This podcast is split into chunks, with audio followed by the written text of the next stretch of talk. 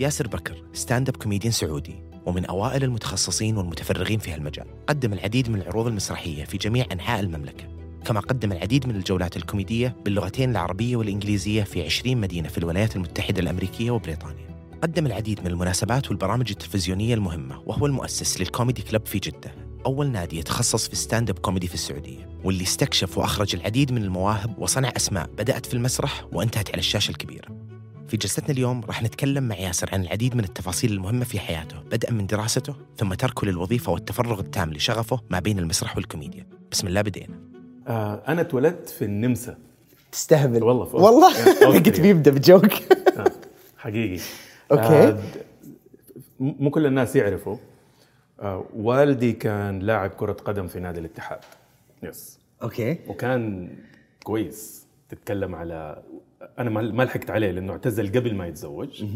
فالحكاوي والأفلام قليلة بس كان إلى حد ما ميسي السعوديه تتكلم على رقم عشرة آه، بنيته نحيف قصير وصانع ألعاب لسعيد غراب اللي يمكن هداف أسطوري للدوري السعودي زمان.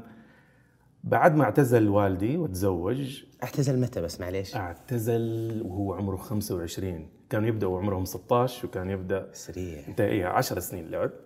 فاعتزل آه ودرس هو في جامعة البترول. فكان يلعب آه مباريات الاتحاد في الإجازات أو إذا لعبوا مع الاتفاق وال والقادسية في المنطقة إلا لو. كان عنده quiz إلا لو عنده إلا لو عنده quiz لأنه هندسة كمان. okay.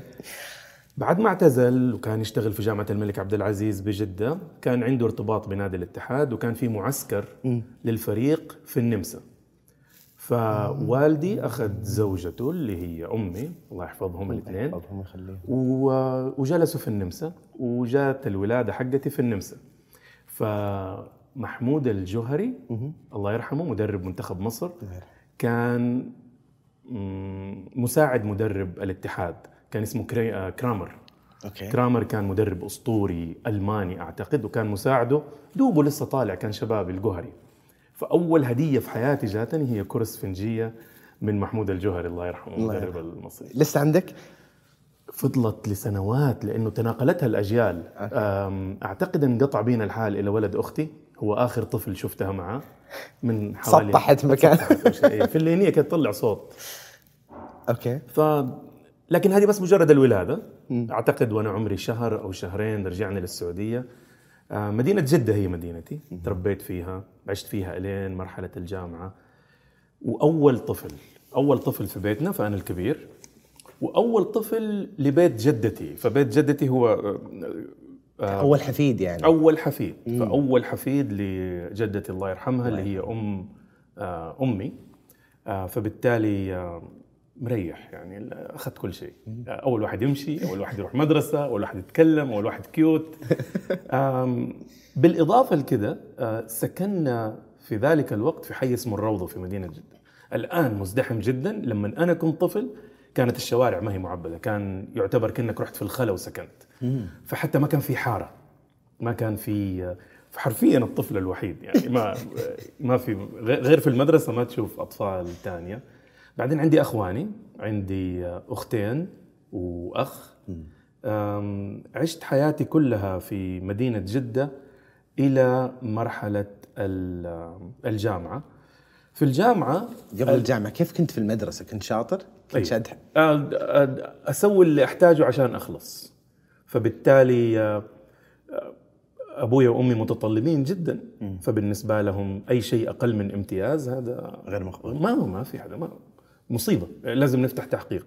فكان الام... فإيش أحتاج علشان تستمر حياتي؟ أجيب امتياز دن خلاص. فكنت أذاكر من يوم ما عندي وعي أعتقد في المتوسط الحد اللي أحتاجه عشان أجيب امتياز. أقول هذه المذاكرة اللي تكفي أجيب. توزنها. 92 مزبوط حلو. ونفس الشيء لثالثه ثانوي. أم، كنت أبغى كل ال options مفتوحة. على وقتي القبول كان أسهل شوي. فكنت عرفت إنه إذا جبت 90 في الثانوي في وقتي أنا اللي هي نهاية التسعينات حتى لو تبغى تدخل طب تقدر. والله. وما كان option أصلا الطب كان بالنسبة لي الجامعة آه فلا كنت آه كنت كويس كنت طالب كويس في الخمسه الأوائل في الفصل آه في أغلب السنوات الدراسية. وال ال ال الضحك والانترتينمنت وال بدأ بالتقليد. تقليد أي- ها؟ أي- أي. متى؟ أنا- أي سنة؟ كم كان عمرك تقريبا؟ لا بدأ من الطفولة. والله. أيوة ما عمري كنت بدون تقليد. أي أحد يشوف التلفزيون أي أحد زائر غريب للبيت للعيلة. بدأت أسوي بشكل احترافي في الإذاعة المدرسية لدرجة إنه في كنت في ثانية متوسط واحتاجني محترف أجنبي مدير آه، رائد فصل اولى ثانوي. قال لي إذاعتنا ضعيفة ونبغى واحد يجي يقلد المدرسين قلت له هذه فيها رفض قال لي أنا أخليك أختار المدرسين أنا أجيب لك ورقة مكتوبة إنه لا مانع من أن يقلدني الطالب. جاب لك فسح. جاب لي فسح اي هذه أول معاملة لي. يعني. ومن هنا بدأت رحلة الكوميدي. كلاب. اي بالضبط. بس انه عندي خبرة وأنا عمري 12 في الفسوحات. طلعت سويتها في الإذاعة آه، أخذت كل مدرس وبالغت شخصيته. فاللي كان شديد تخيلته لو كان قائد عسكري ولا لو كان ولا لو كان هادي تخيلته آه، أب محب أو شيء. المؤسف إنه كل اللي فسحوا رجعوا تنكروا. لا أنا قلت له إنه قلدني بس مو إنه يضحك الناس أنا ما. شفت السكريبت كامل. اي أنا ما وافقت أنا ما, ما, ما وافقت. من هنا بدأت وبدأ التقليد النكت يعني الطقطقة الحش الذبات. هذه تقريبا كانت سلعتي في في الفترة هذه. العملة الاجتماعية اللي هي. هي تاخذ فيها كريدت ألعب كورة بس مو مرة كويس. ما ما إحنا من عيلة عندها أشياء أباهي بيها مثلا. عند استراحة عندنا سيارة عندنا عيلة طبيعية مقارنة بأقراننا. فالشيء الوحيد اللي كنت أقدر آخذ فيه آه، عملة شارع يعني ولا عمرة آه، إنه أكون لطيف إني أقدر أخلي الجلسة لطيفة. ما كان عندك آه، ما كنت تستحي أو تتوتر أو إذا جاك الانتباه كذا يعني هل كنت كذا آه، تواجه الناس عادي؟ عندك الثقة إنك من تسوي؟ صغري أرتاح في المجموعات الصغيرة أو في المجموعات اللي مرة كبيرة. فبالتالي ما أرتاح لما يكون في 20 شخص بس أرتاح في الإذاعة المدرسية. أرتاح لو كان في بس اثنين ثلاثة أو لو كان في تقريبا فصل كامل يعني من سادسة ابتدائي إلى ثالثة ثانوي. واقفين هذا مريح. تدري أذكر آه، أنا زيك بس مو لهالدرجة. يعني ما كنت ظريف في التقليد مرة بس كنت أقلد. آه وكنت أستهبل يعني كنت أضحك كثير بس أذكر آه جدتي الله يرحمها جاء وقت عندنا نقرت في الرياض وكانت ساكنة في الغرفة اللي تحت. وكانت آه خلاص على آخر عمرها الله يرحمها فكانت آه على كذا من سدحة على الأرض آه ويجوا يجلسوا عندها عمامي أشوفها كل يوم نسلم عليها فترة قصيرة كانت تعالج هنا في الرياض.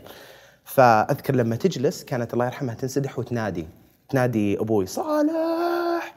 ليلى! تنادي ومتعوده بعدين نجي سمي مدري إيش أبي الشيء الفلاني.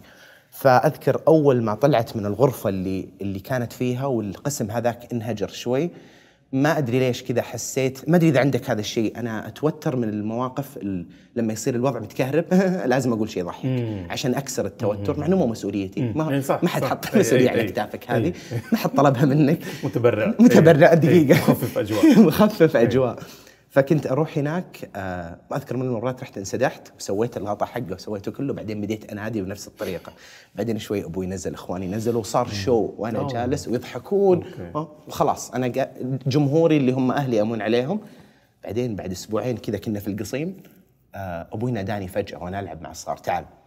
وفي جدتي في كل أحد قال لي يلا انسدح سوي. ال show. آه. قلت. قلت لا لا لا لا لا لا لا لا لا لا يب لا لا يبا يعني قلت لا لا يلا بسرعة مدري إيش عماني يلا يلا يلا وأنا كذا طالع فيهم توتر أعلى level بعدين تعرف ذا show must go on كذا منسدح أبكي من التوتر واصرخ صالح هم يضحكون. فعانيت أنا بالثقة ذاك الفترة يعني خاصة لما كنت في الابتدائي كذا attention كبير. اي طبعا. بس أنت قاعد تطلب ال attention لا تتحلطم يعني بالضبط، عارف؟ بالضبط. بطريقه أو أخرى ف... فأنت كان عندك هذا الحس موجود بس لسه عندك ال... التوجه ال... الآمن إنك تقول لازم أكون شاطر عشان أدخل الجامعة لأن خياراتي طبعاً، تكون عندي كل. الخيارات. فالهندسة كانت يبدو لي أول خيار لك أنت رايح. لا تنسى إنه أنا أكبر منك أنا من جيل مختلف عنك. إحنا الجيل حق اللي هو الحياة مرتبة. ما في إلا خيار واحد. ما في option تاني هو هذا الحل الوحيد. هذا أو الموت ما في ما في حل تاني. فكان بالنسبة لي ال- الهندسه الطموح آه، اخترت البترول لأنها ما هي في مدينة جدة. بالنسبة لي فكرة إني أدرس الجامعة في بيتنا كانت غير واردة تماما لأنه البيت محافظ جدا. ف مو أنا صايع جدا فوالدتي. وضحت ما يفرق معايا كم عمرك هذا البيت ليه نظام. okay. فإذا أنت حب تكون في هذا البيت في قوانين. في قوانين. بغض النظر إيش حجم شنبك كم عمرك أي شيء تاني.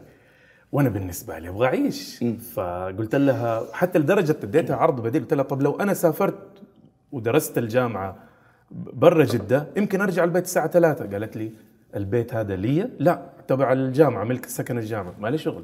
لما تكون في يعني حتى في الإجازات لو جيت ترجع تسعة ونص. والله. فكان بالنسبة لي الحل السبب الأول إنه يمكن ببالغ لكن كنت أحتاج هذه الاستقلالية. استقلالية. لازم كنت أحتاج هذه الاستقلالية. ما كنت أقدر أتخيل إني أعيش الجامعة في البيت.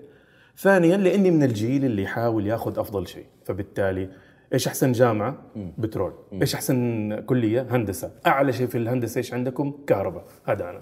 لأنه هذا حيجيب أحسن وظائف. هذا مخ جيلي آه، وأي أحد من جيلي حيفهم الموضوع ده.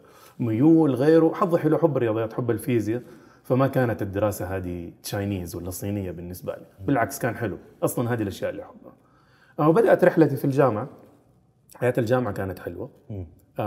غريبة. الشرقية هادية بطبعها لكن لك أن تتخيل الشرقية late 90 يعني نهاية التسعينات كانت أهدى وأهدى وأهدى. كانوا في سبعه بس. هاديه أنا 2007 دخلتها كانوا هادين إيه أنت فتخيل 96 تخيل 96 إلى 2001 أهدى وأهدى. كان الراشد لسه فاتح. آه، لسه فاتح لليوم اي. أيوه لل- لليوم لا- إيه، لا زال مفتوح للآن. فكان عندك الراشد كان السويكت اللي هي downtown ال- الخبر والعودة في نفس الاتجاه. وبعدين اللي تبرع بغرفته إنها تكون متكه لنا أو شيء في السكن. هذه كانت حياة الجامعة. كيف تجربة سكنت مع أحد ما تعرفه؟ أول واحد سكنت معاه في اللاينات في ال... سكنت مع زميل آه، م- دراسة. تعرفه. نس- نسقنا سوا okay. من, من جدة راح البترول راح البترول. خلاص أقل الأضرار إننا نسكن سوا. ما عمري سكنت مع أحد ما أعرفه. جاري كان برضو زميل دراسة من جدة من نفس المدرسة. فكان دائما ال community موجود. في مجتمعات تنبنى جوا بس صح؟ طبعا ما كنت ما كنت ما كنت اعرفه جيدا فكانت السكنة معاه خلتني أتعرف عليه أصلا هو كيف يعيش. yes إيه. okay. آه، تخصصت هندسة كهربائية بهدف أنك تتخرج تشتغل مهندس. اشتغل مهندس كهرباء. في شركات أماكن معينة كنت حاطها في بالك؟ أيوه. آم، شركات بترول شركات تصنيع شركات عالمية موجودة. لسه أعلى standard هو الهدف. أي. دايم أفضل شيء. لازم. إيش أحسن شيء أقدر أجيبه؟ حتى حطيت كده ما اظني حطيتها بالورقة والقلم لكن كان عندي مفاضلة. إذا أنت في مدينة جدة تأخذ point زيادة لأنه جيلي يبغى يتوظف وأول ما ياخذ الإثبات كرتل والدوام يروح يخطب به فهذه هي الحياة تبع الجيل تبعي. روشتة. رش إيه هي ماشية على الوصفه فأبغى بسرعة أخلص. آه، فابغى ف... فاشتغلت في شركة شركة صافولا فبدأت حياتي في صافولا وممتن لهم كثير لأنه صافولا عندهم برنامج التدريب آه، قوي اللي هي ال- الشنطة اللي ياخذها أي واحد درس آه، يشتغل في المجال الإداري. تنظيم الوقت عادات النجاح PowerPoint. آه، بالضبط. إيه هذه الأشياء. أساسيات. PowerPoint Excel الأساسيات هذه كلها مرة مهمة. ولما تاخذها متأخر آه، تشك فيها وهذا غلط. صح. لأنه لا لا أنا لي سنتين بشتغل وما أحتاجها. لا تحتاجها. صدقني. فبمجرد ما تشتغل يعطوك هذه الدورات هذا بالنسبة لي أكثر امتنان. كل الجهات اللي اشتغلت فيها أحس إني أديت اللي علي. يعني ما في شيء في رقبتي إلا الشركة اللي أسستني. آه هذا دين ما أعتقد تقدر توفيه للشركة اللي اللي تأسسك اللي تعلمك آه، كيف الحياة تشتغل. باقي الوظائف لا ضميري مرتاح. أحس حللت الراتب زي ما يقولوا. أعطيتهم اللي اللي اتفقت معاهم عليه. بس هي ترك إن أول راتب تنعطى له عشان يبنونك يعني ما هو شيء. فهنا لا شو يعني يعجبني نظرتك ونظرة الامتنان. آه بس أشوف أنا من منظور ثاني أي شركة أول اشتغلت فيها ما راح تعطيك هذا الشيء. فهذا من من معطيات ال business زي سو ما هو. عقلي يقول إنه ما يفرق. أعطوه هو لي أنا فشكرا. أعرف إنه هو واجبهم أعرف إنهم هم مسووا كده عشان ياخذوا فيز. لكن ما يفرق. أنا هذا أخذته فهذا ال- ممتن. الفضل آه ممتن ممتن يعني من, طبعا. من طيب أي من- أحد علمني ولا دربني؟ طبعا صح. ممتن. إيش تمزح؟ لا هو بعد خاصة العلاقات العلاقات ال- الشخصية اللي كونتها المنتورشيب مين اللي الشخص اللي احتواك في البداية؟ أكيد جدا. آه يا أنك تذكره بالخير طول عمرك ولا تكرهه طول عمرك؟ فموقف والله صعب. كلهم أحبهم. ال- المنتورز والناس اللي كانوا لأنك توفقت أي الحمد. لله. إي توفيق من الله. الحمد توفيق لله. من الله. لا لا كلهم حبهم جدا وممتن لهم جدا. فأنت جلست من 2001 تقريبا إلى 2008 كرف في عالم ال corporate. yes شركه الشركة شغل تنوع خرجت من الجانب الهندسي والصيانة. دخلت في ال business مبيعات تسويق تطوير أعمال. وبدأت أقرأ كثير جدا. أول مرة في حياتي أقرأ بدون ما يكون سبب القراءة إنه في اختبار كان بعد أول سنة عمل. للقرآن كذا. اكتشفت والاجر صحيح فغير انه الواحد يعني يقرأ قرآن للأجر أو يقرأ علشان يتخرج بدأت عادة إني أقرأ كتاب علشان المتعة. فمن 2001 كانت هوايتي الأولى. الله. الأولى لدرجة السيارة فيها ثلاثة كتب. إذا رحت أجيب أحد والدتي أختي أو زوجتي وقالوا لي استنى شوية يس حجلس في المواقف أقرأ 10 دقائق أو شيء. صباح السبت صباح آه كان الخميس والجمعة وقتها. صباح الخميس صباح الجمعة كان كله للقراءة. أي وقت ما عندي فيه شيء كان مرة مهم بالنسبة لي. فشغل التزامات عائلية شوية هوايات والقراءة هذا كان شكل الوضع من 2001 إلى نهايات ال 2000 إلى 2008 تقريبا. وكان في كتاب معين هو اللي خلاك تترك 2008 صح؟ صح تترك صح عالم ال corporate so, so, 2008 طبعا وقتها كنت أقرأ 20 إلى 30 كتاب في السنة. فجاء كتاب اسمه The 4 Hour Work Week Escape 9 to 5 Live Anywhere Work Anywhere. آه، أشتغل من أشتغل أربع ساعات في الأسبوع. أربع أيام. أربع أيام. يا ليت أربع ساعات. لا لا أربع ساعات في الأسبوع. أيوه work 4 hour work week أشتغل أربع ساعات في الأسبوع. بس. بس؟ أيوه عيش في أي مكان واشتغل أي مكان. عنوان مبتذل عليه صورة واحد نايم على هامك كده بين نخلتين.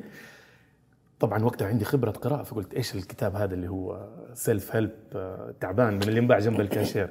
بس كمية اللي مدحوا الكتاب من اللي أثق فيهم قالت لا يمكن هذول كلهم مدفوع لهم رشوة يعني. أكيد الكتاب وراه شيء. فأخذت الكتاب وأنا شاكك حتى في بدايته في تنبيه مرة مبتذل تنبيه إن هذا الكتاب لو قرأته قد يؤدي إلى خطر استقالتك من العمل. اقرأ الكتاب على مسؤوليتك الخاصة. يا الله على الجو الغريب. على نص الكتاب كتبت الاستقالة. اوف دن اللي ألفه اسمه تيموثي فارس للآن أتابعه. أكبر مني بثلاث سنوات برضه هندسة كهربائية حياته تشبهني بكثير. كل واحد يقرأ كتاب يقول لك كأني كنت أحس يكلمني هذا 100% كان كأني أحس يكلمني. بس ما أرسلت الاستقالة. جيت يوم اثنين مسكت الكتاب بقيت آخر صفحة من الكتاب. والاستقالة مكتوبة ومحطوطة في الدرافت في, في, إيه، في, في الدرافت. فجيت أول آه، جيت الصباح وقريت آخر صفحة وحاطط يدي على ماوس السن مع آخر كلمة طق. سن استقاله مو عشان تقتنع بس عشان تقول السالفة هذه بعد 20 سنة. لعله وعسى آه لأني أخذت عهد إني ما حستقيل إلا لما أكمل قراية الكتاب وأفكر شوية ففكرت ثلاثة ثواني وارسلت الاستقاله آه 2008 عملت حاجتين. بدأت لحظة لا خلي دقيقة لا تقول لي في شيء غير حياتك بعدين تروح تخليه. ليش غير حياتك؟ ليش قررت تستقيل؟ إيش خلاصة ال... إيش الرسالة الرئيسية من الكتاب اللي حسستك إنه مو لازم أقعد؟ خاصة إنك من جيل درس الجامعة في التسعينات. أنت عايش على خطة واضحة مرسومة لك أو أنت تساعد إنك تلفلفها يمين يسار. بس أنت رايح في هذا الاتجاه لا تقول لي بروح هناك. كيف الكتاب غير على مستوى عقيدة آه، أبناء generation X أو الجيل X اللي أنا منهم خلاني أكفر بهذه ليه؟ بهذه المعادلة كيف؟ تماما. خليني أستقيل يلا. يعني مجموعة أشياء صارت. من أهمها إنه هذا الكتاب آه، مليان الكتب اللي تخليك ترسم كيف تتخيل شكل حياتك القادمة. بس لعله كان ال perfect storm العاصفة المثالية. كنت في وقت أحتاج تغيير. انعرض علي باللغة اللي تمشي مع مخي لعلها وحطيت خط خطة وبدأت أقول يا الله قديش حلو لو أنا قدرت أوصل لهذه الأشياء. هل اللي واقف في طريقها الوظيفة والراتب؟ خليني أجرب. اللي ساعدني لأني عملي قلت أنا معايا هندسه أنا معايا شهادة هندسة كهربائي يعني لو فت في الحيط أقدر أشتغل مهندس صيانة في أي مصنع في المنطقة الصناعية إما في خريص ولا في جدة ولا في أي مكان. what's the worst that could happen إني أرجع أشتغل مرة ثانية أشتغل آه، فني control ومولدات و generators عادي أعرف أسوي هذه الشغلة وأعرف راتبها طيب يأكل عيش. فقلت خليني أجرب try it now وأعطيت لنفسي ستة أشهر أحاول أبدأ كم مشروع. حاولت أبدأ أعتقد بدأت بدري اللي هو البيع اونلاين أشتري منتجات من الصين من الهند وأحاول أبيعها. أبغاك تتخيل إنه ما في أي بنية تحتية. فبالتالي تروح تكلم شركة نقل. ليش؟ ليش حيشتري؟ ليه ما يروح السوق؟ أعتقد هذا المستقبل. في شركة اسمها أمازون شكلها بتنقل من الكتب على الأشياء الثانية وأنا أبغى ألحق. فكانت ال- البنية التحتية جدا كارثية. أعطيت نفسي ستة أشهر ألعب وبعدين أرجع لعالم الوظيفة مرة ثانية إنما الفيروس انزرع. كنت كنت متزوج وقتها ولا كنت متزوج عندي طفلين. لا أنا تزوجت بدري تزوجت لا 23. مو مو سالفة إن عندك طفلين بس إنك تاخذ هذا القرار وأنت عندك عائلة. ما كنت أصرف. كل أغلب الراتب والحمد لله أهلي ساعدوني فكنت ساكن في ما كنت أدفع إيجار. وهذا جدا ريحني. ماني مبذر متزوج سيدة رائعة ما تصرف. فرواتبي كلها في الثمانية سنوات أغلبها موجود. فهي تكفينا نعيش بنفس المستوى. وعد زوجتي قلت لها أبغى اجرب هذه التجربة ستة شهور يعني ما في شيء حننقص نطلبه. يعني أوعدك إنه ما ح... يعني حتى تبغي اكسترا تشيز ما في مشكلة. ما حغير. ولا شيء ولا شيء ما حغيره. نفس الأشياء اللي نعملها نفس الأماكن اللي نروحها نروحها. بس الفرق إنه ما في انكم لمدة ستة أشهر. فحافظت عليها هذه الحكاية. ستة أشهر. عجبني كيف تقولها بثقه أي اي شيء. تبي extra cheese عادي عادي مو عشان ما عندي وظيفة. أطلبي أطلبي. جيب extra cheese محمد. ف... فما تفرق معايا ابدا. رجعت عالم الوظيفة بس في دي الفترة آه والله بفتكر معاك. واحدة من حطيت bucket list أشياء أبغى أعملها قبل الممات. من ضمنها إني أكتب كتاب. كتبت كتاب كامل. okay؟ بعدين جيت أبغى أنشره بعدين قلت دقيقة يمكن ما حد يبغى يقرأ أنا إيش أبغى أكتب؟ خليني بدل ما أسوي الكتاب أفتح مدونة وأشوف هل الناس يستلطفوا أفكاري وكتاباتي ولا لا. بس لحظة الكتاب كان عن إيش؟ آه. تنبيه الأخ العزيز في باب ال extra cheese شيء زي كذا. تخيل إيه. أطلب لها extra cheese لتنعم بحياتك كان اللي هي مذكرات آه، تائب من نظام العمل. إلى حد ما هذا الجو. تمام؟ حلو. حتى كذا بدأت أعمل سكتش ل لواحد على على رجله سلسله ومكتوب عليها وظيفة ديون مش الجو هذا ضعيف.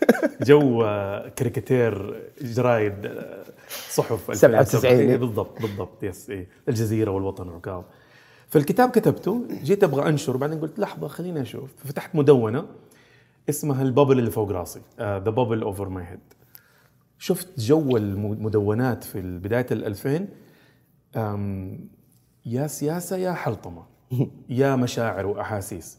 فقلت ليش ما أكتب آه، مدونات ما حد يجي في باله؟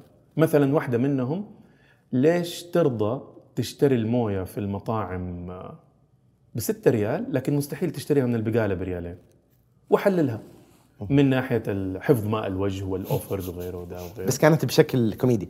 مو بالبداية لا. okay. في البداية تحليل 100% بعدين لقيت إنه لو كتبت آه، جملة أو جملتين كوميدية هي اللي تعلق من كل المقالة. فالمقالات صارت ساخرة أكثر ساخرة أكثر على المقاله ال40 ولا ال50 صار المقال 100% ساخر وفي موضوع بسيط موجود. فنسيت الكتاب وركزت في المدونة وعملت ضجة مرة كويسة. كانت من أهم المدونات 2005 الببل اللي فوق راسي. بعدين قلت آه، إحنا في زمن تويتر. فخليني أبدأ اصير ساخر تويتري مساحة مي موجودة. كل اللي في تويتر إما بيتكلم عن حياته أو بيتكلم عن المجتمع وغيره. أنا قلت إنه بدل ما أعلق أقول رأيي حختار أقول النكتة. فالكل بيحلل المباراة أنا حأقول نكتة ما حد يسبقني لها. فأنت أخذت الجملة من المدونة كاملة. الجملة اللي Very تشتغل. صارت هي. خليها 140 حرف وهذا اللي أسويه. مرة حلو. نسيت المدونة وركزت على تويتر. ففي هذا الوقت آه، بدأت أسير في ال social media. بدأت أجرب هذه الأشياء. آه، وبدأت قناة اليوتيوب. عملت برنامج اسمه يا أخي شوت. آه، أنا كورجي رياضي. أصلا أحب كل الرياضات. كل الرياضات. محمد ما بالغ والله؟ كل الرياضات. أغرب رياضة تتابعها طيب. كلها. أنا أتفرج. okay. شفت أغربها؟ كل أغربها إيه، أشوف. إيه، يعني أنسى العادي اللي هي سلة طائرة غيره. هذا أنا فانيلا. أتفرج جولف. حلو. أتابع الجولف أتابع سكواش أتابع أي أي ألعاب القوى كلها بكل أشكالها. فالرياضه أحبها كلها بس على رأسها تجي الكورة. فبالنسبة لي حب الأرقام والتحليل فعملت برنامج اسمه يا أخي شوت يحلل المباريات بالأرقام. متعة كان بالنسبة لي. صار له نفس اللي في المدونة. بدأ جاد لكن إذا عملت أي خرجة مضحكة فيه هي اللي تعلق. على آخر الحلقات صارت القيمة الترفيهية فيه عالية. لساعه بالأرقام. لساعه ليش هذا اللاعب أحسن. مو لأني أحبه لأنه هذه نسبة التمريرات الصحيحة عنده هذا أداؤه في آخر عشر مباريات هذه تحركاته في الملعب. فبهذا التحليل هذا اللاعب أحسن من ده. هذا الفريق ممكن يفوز على هذا الفريق. فصار عندي حضور قدام الكاميرا والجمهور في أخي شوت عندي المدونة وعندي دي جوب عندي وظيفة.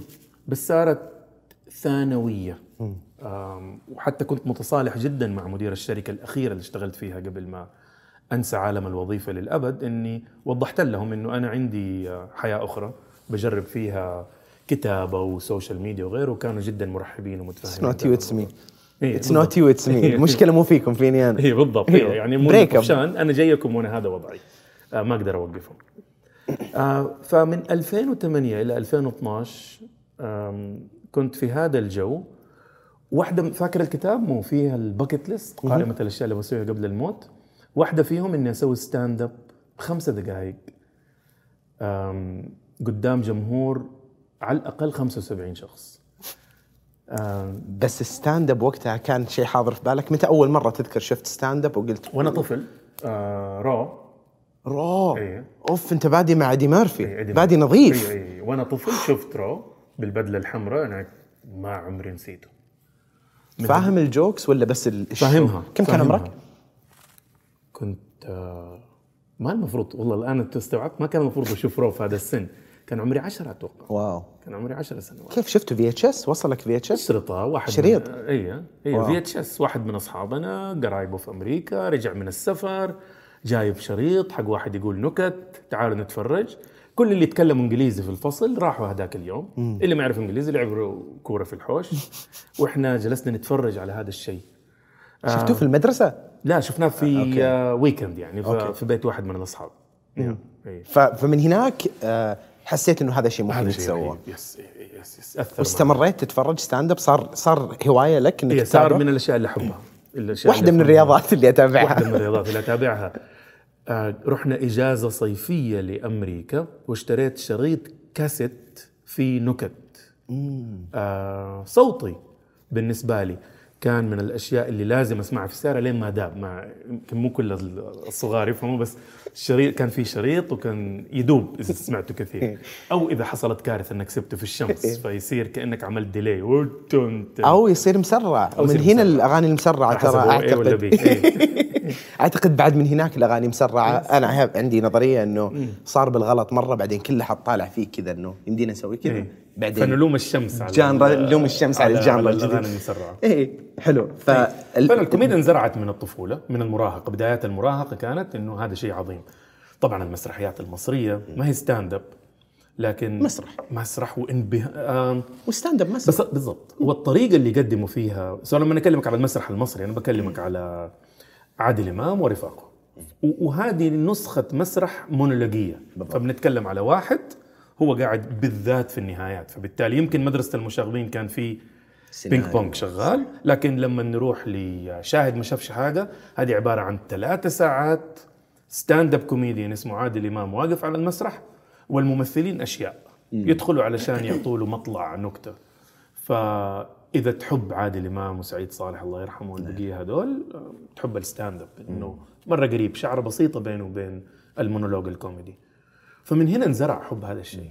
جدا جدا جدا. فصار في ال bucket list تبغى أبغى تسويها. أسويها قبل ما أموت كان في في شاب رهيب هنا في الرياض اسمه معاذ قليفاوي معاذ حبيب ولطيف.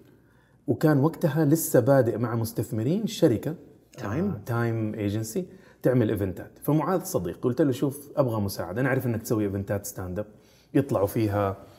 أنا الأكبر في السن من البقية لكني بعدهم في الدور. فبالتالي كان يطلع في تايم كبار آه، نجوم اليوتيوب في آه، تلفاز و كان بدر صالح. وبدر صالح و... وكان فهد البتيري خيرو ميسيسيبي مجموعة كبيرة من ال comedians في هذاك الوقت. فقلت له شوف وكان يبدو السعودية أشياء تبدأ بشكل غريب كانت بطاقة المرور لل stand up إنه يكون عندك قناة يوتيوب. ليش؟ ما أدري بس هذا كان المنطق في هذاك فهذه كانت شغله أنا معي برنامج يوتيوب. ف- فإذا أبغى هذه ال CV حقك. هذه ال CV حقي. عندي برنامج آه يوتيوب طبعا تنفع في ال stand up. ف ال- ال- ال- ال channel مفتوحه قبل كم؟ خمس دقائق تفضل. بالضبط yes كم؟ أوه سبعة مشتركين يا سلام. آه فقلت له لو عندك event أنا علي أنا أنا بجيك أنا اشتريت تذكرة لو ما هو برا جدة أنا أجي ما تحتاج بس إنك تديني خمسة دقائق. كلمني قال لي في event بس المشكلة ما هو 75 شخص ألف الحضور. آه event في جامعة الملك سعود. فقلت له طيب إذا فشلت يصير أفشل كبير وعمري ما أحتاج أرجع لهذا الموضوع. أعتقد سويت كويس أول مرة في حياتي أوقف قدام الناس وأقول نكت كان معك بازيد صح؟ صح محمد بازيد أيوه أي, أي. تذكر إيش كانت ال material حقتك؟ تذكر أي joke من ال jokes هذيك؟ محمد لعب على ال... الكليات كأنها آه، أندية مختلفة، مم. كلية الزراعة هو نادي الشباب يطلعوا نجوم بس هم ما يشتهرون عارف؟ أول عرض ما أفتكر نكته لكن مكتوب عندي كل بس. نكتي لا لا مكتوبة. دقيقة تذكر اللحظة اللي لما قال لك هذا أول stand up بتسويه، كم كان كم باقي يوم على العرض؟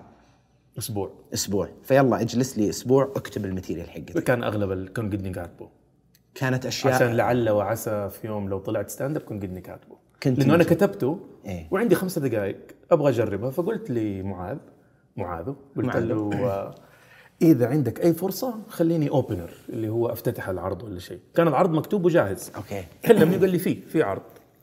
أم، أقدر أقدر أرجع للنكت لكن أم، أنا ترى ما أرجع للماضي كثير. ما عندي هذه النستالجيا. فيفترض أول عرض أكون فاكره لكن بالنسبة لي خلص. انتهى. استخدمته.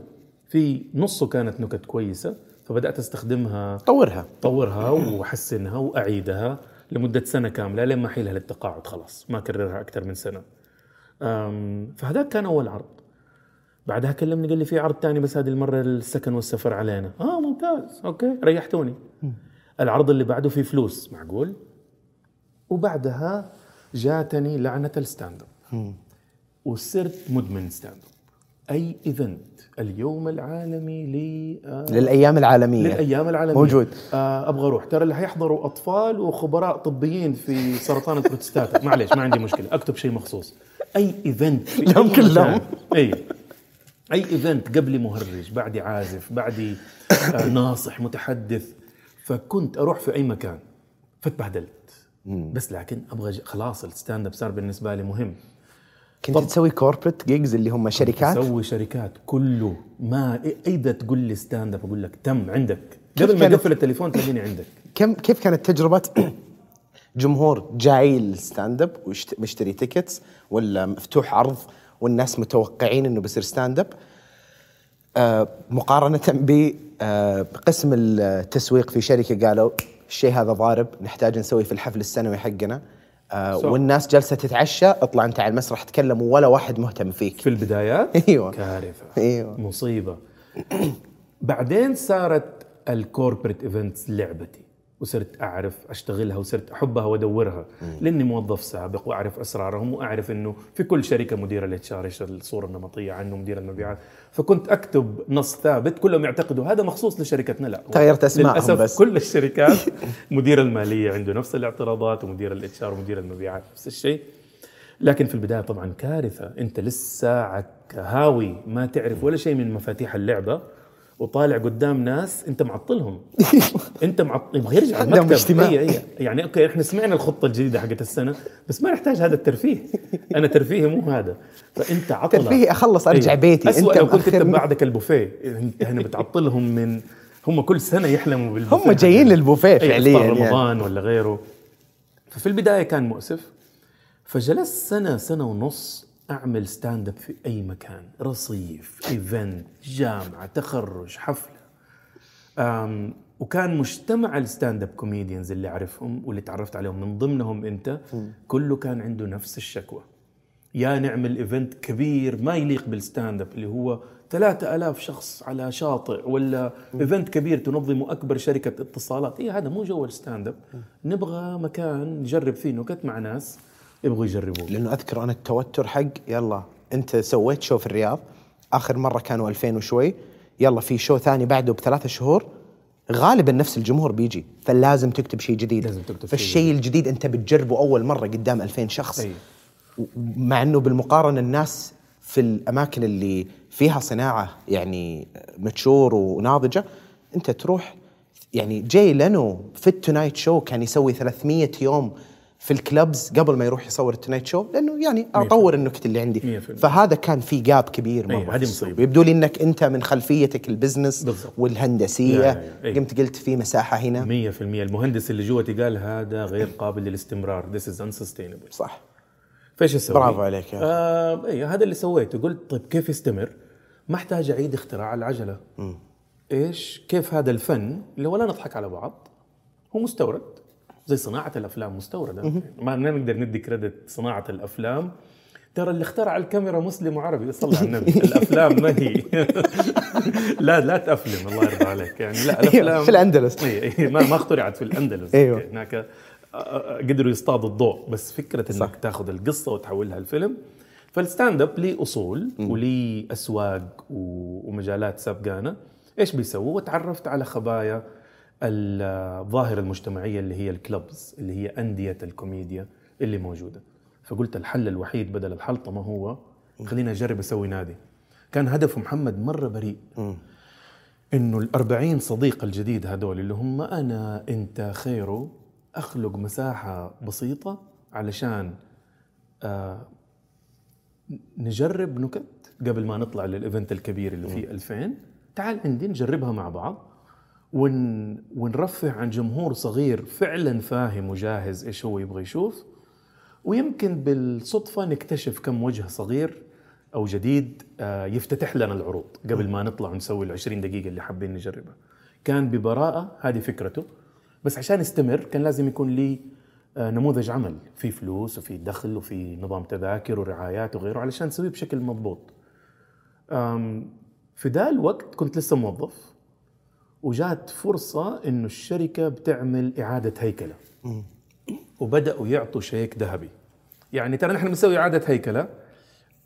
ولو تبى تمشي هو أنت بتنزل من مكانك. أي أي أي, أي. فتنزل ولا تاخذ شيك كذا كانت؟ ترى أي يعني اللي هو بالضبط. فاللي يبغى يمشي لأنه نحن إعادة الهيكلة يعني إنه أنت شركة فيها موظفين أكثر من اللي يحتاج. جاء مستشار أكيد قال لهم في ستة بيسووا شغل ثلاثة تحتاجوا تنقصوا الموظفين.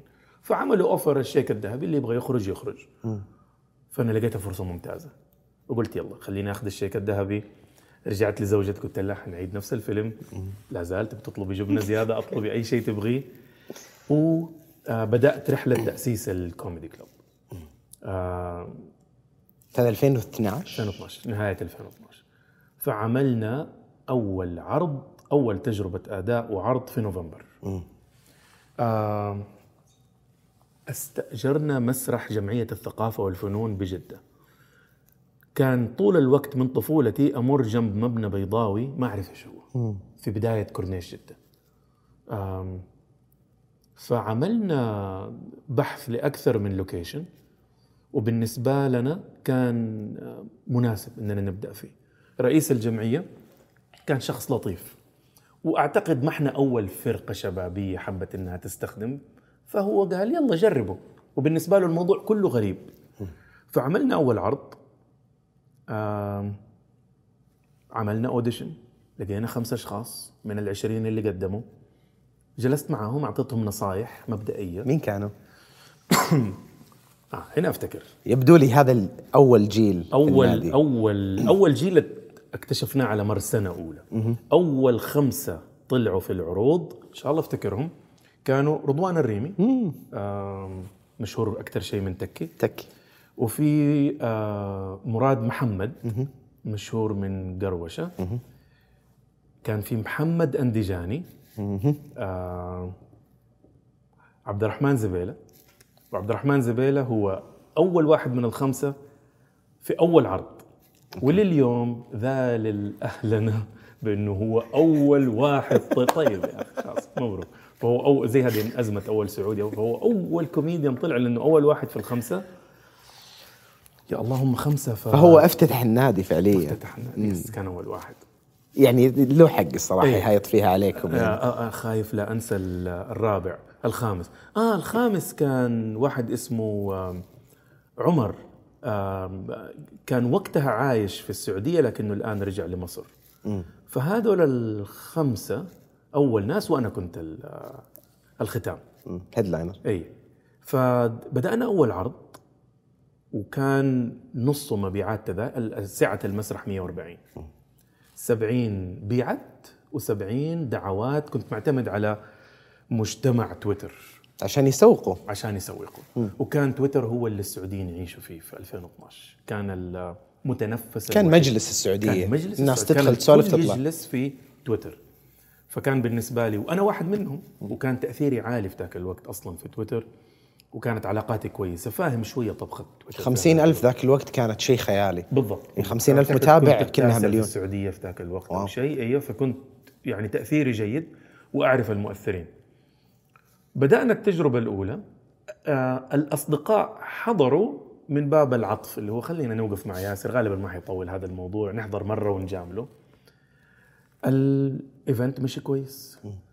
ال event الثاني آه وممتن لي دائما كان خيرو. أنا ما كنت كان هدفي إني أسوي comedy club مو إني أبرز نفسي. هذا كان مرة مهم بالنسبة لي. ما تقدر تصير ال talent والإدارة. بالضبط. فكنت أنا أبغى أطلع في المسرح هذا دائما كنت أبغى أطلع في المسرح كل أسبوع. لكن إلى أول سنتين اسمي وصورتي عمره ما طلع في أي poster للكوم. آخر كوميديان مشهور. طلع اسمه وصورته في بوسترات ال comedy club هو ياسر بكر. خلصتهم كلهم بعدين حطيته لأن كنت أبغى ابني كيان مو شخص. مو شخص. فتاني عرض أنا host مين يقدم؟ خيرو آه وخيرو كان مرة مهم بالنسبة لي لأنه عنده إحساس عمودية. تعرف أنا أحب ال politics في أنت أنت شخص واعي وعارف في كوميديان يضحك لكن ما يعرف يتخذ قراراته في الحياة. فمو متأكد يجي ولا ما يجي. فإذا خليت خيرو يطلع في تاني عرض كل الناس بتجي يعطي اعتراف. صح. زي لما Zara يفتح في مول. وكل الناس استأجروا بعده. فزارة حقي كان كان إبراهيم الخير الله. زار الخير الله اسمه إيه، الجديد على فكرة. الله. أوكي أنا آسف خير لو هذا مسكين. فخيره جاء في ثاني عرض وخيره ذكي. آه، خدوم سنايدي كفو. بس في نفس الوقت ما هو ساذج. ما هو من ال- الأشخاص اللي يضيع وقته في المجاملات. يوقف مع الناس إذا ما كان مضر لي أو لشيء هو بيبنيه فحسبها وقال بجي. وطبعا هذاك الوقت بدون مبلغ يعني حتى مبلغ بسيط كان آه، ب- الت- التنقل والمدري إيش. إيه أيوة. شيء بسيط جدا تغطية اللي هي ال- اليوميات البسيطة.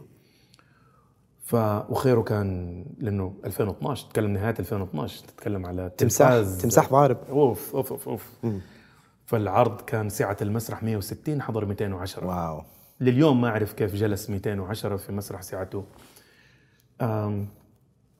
وفضلنا بعد خيره صارت هدفي إني أجدول الكوميديانز اللي كلهم يبغوا يطلعوا متى ينزلوا.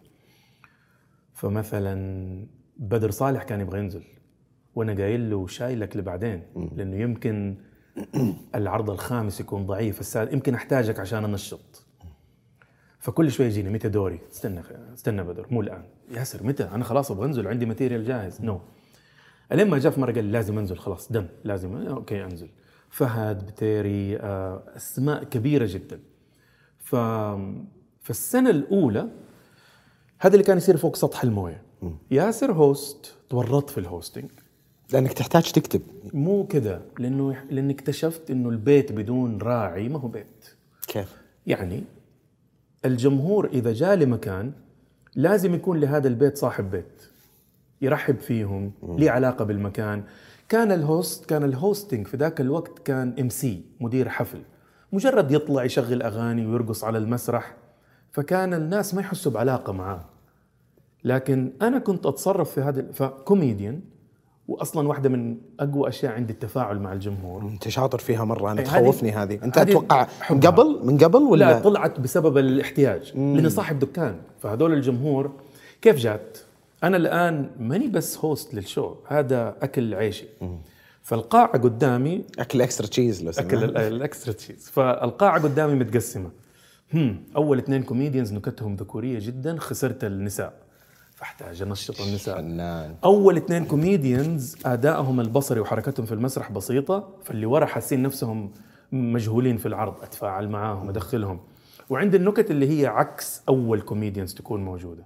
فأحتاج أتفاعل معاهم. هذا الجمهور بارد أحتاج أديهم إذن الضحك فأقوم أدخلهم لعالم السخافة ولا شيء.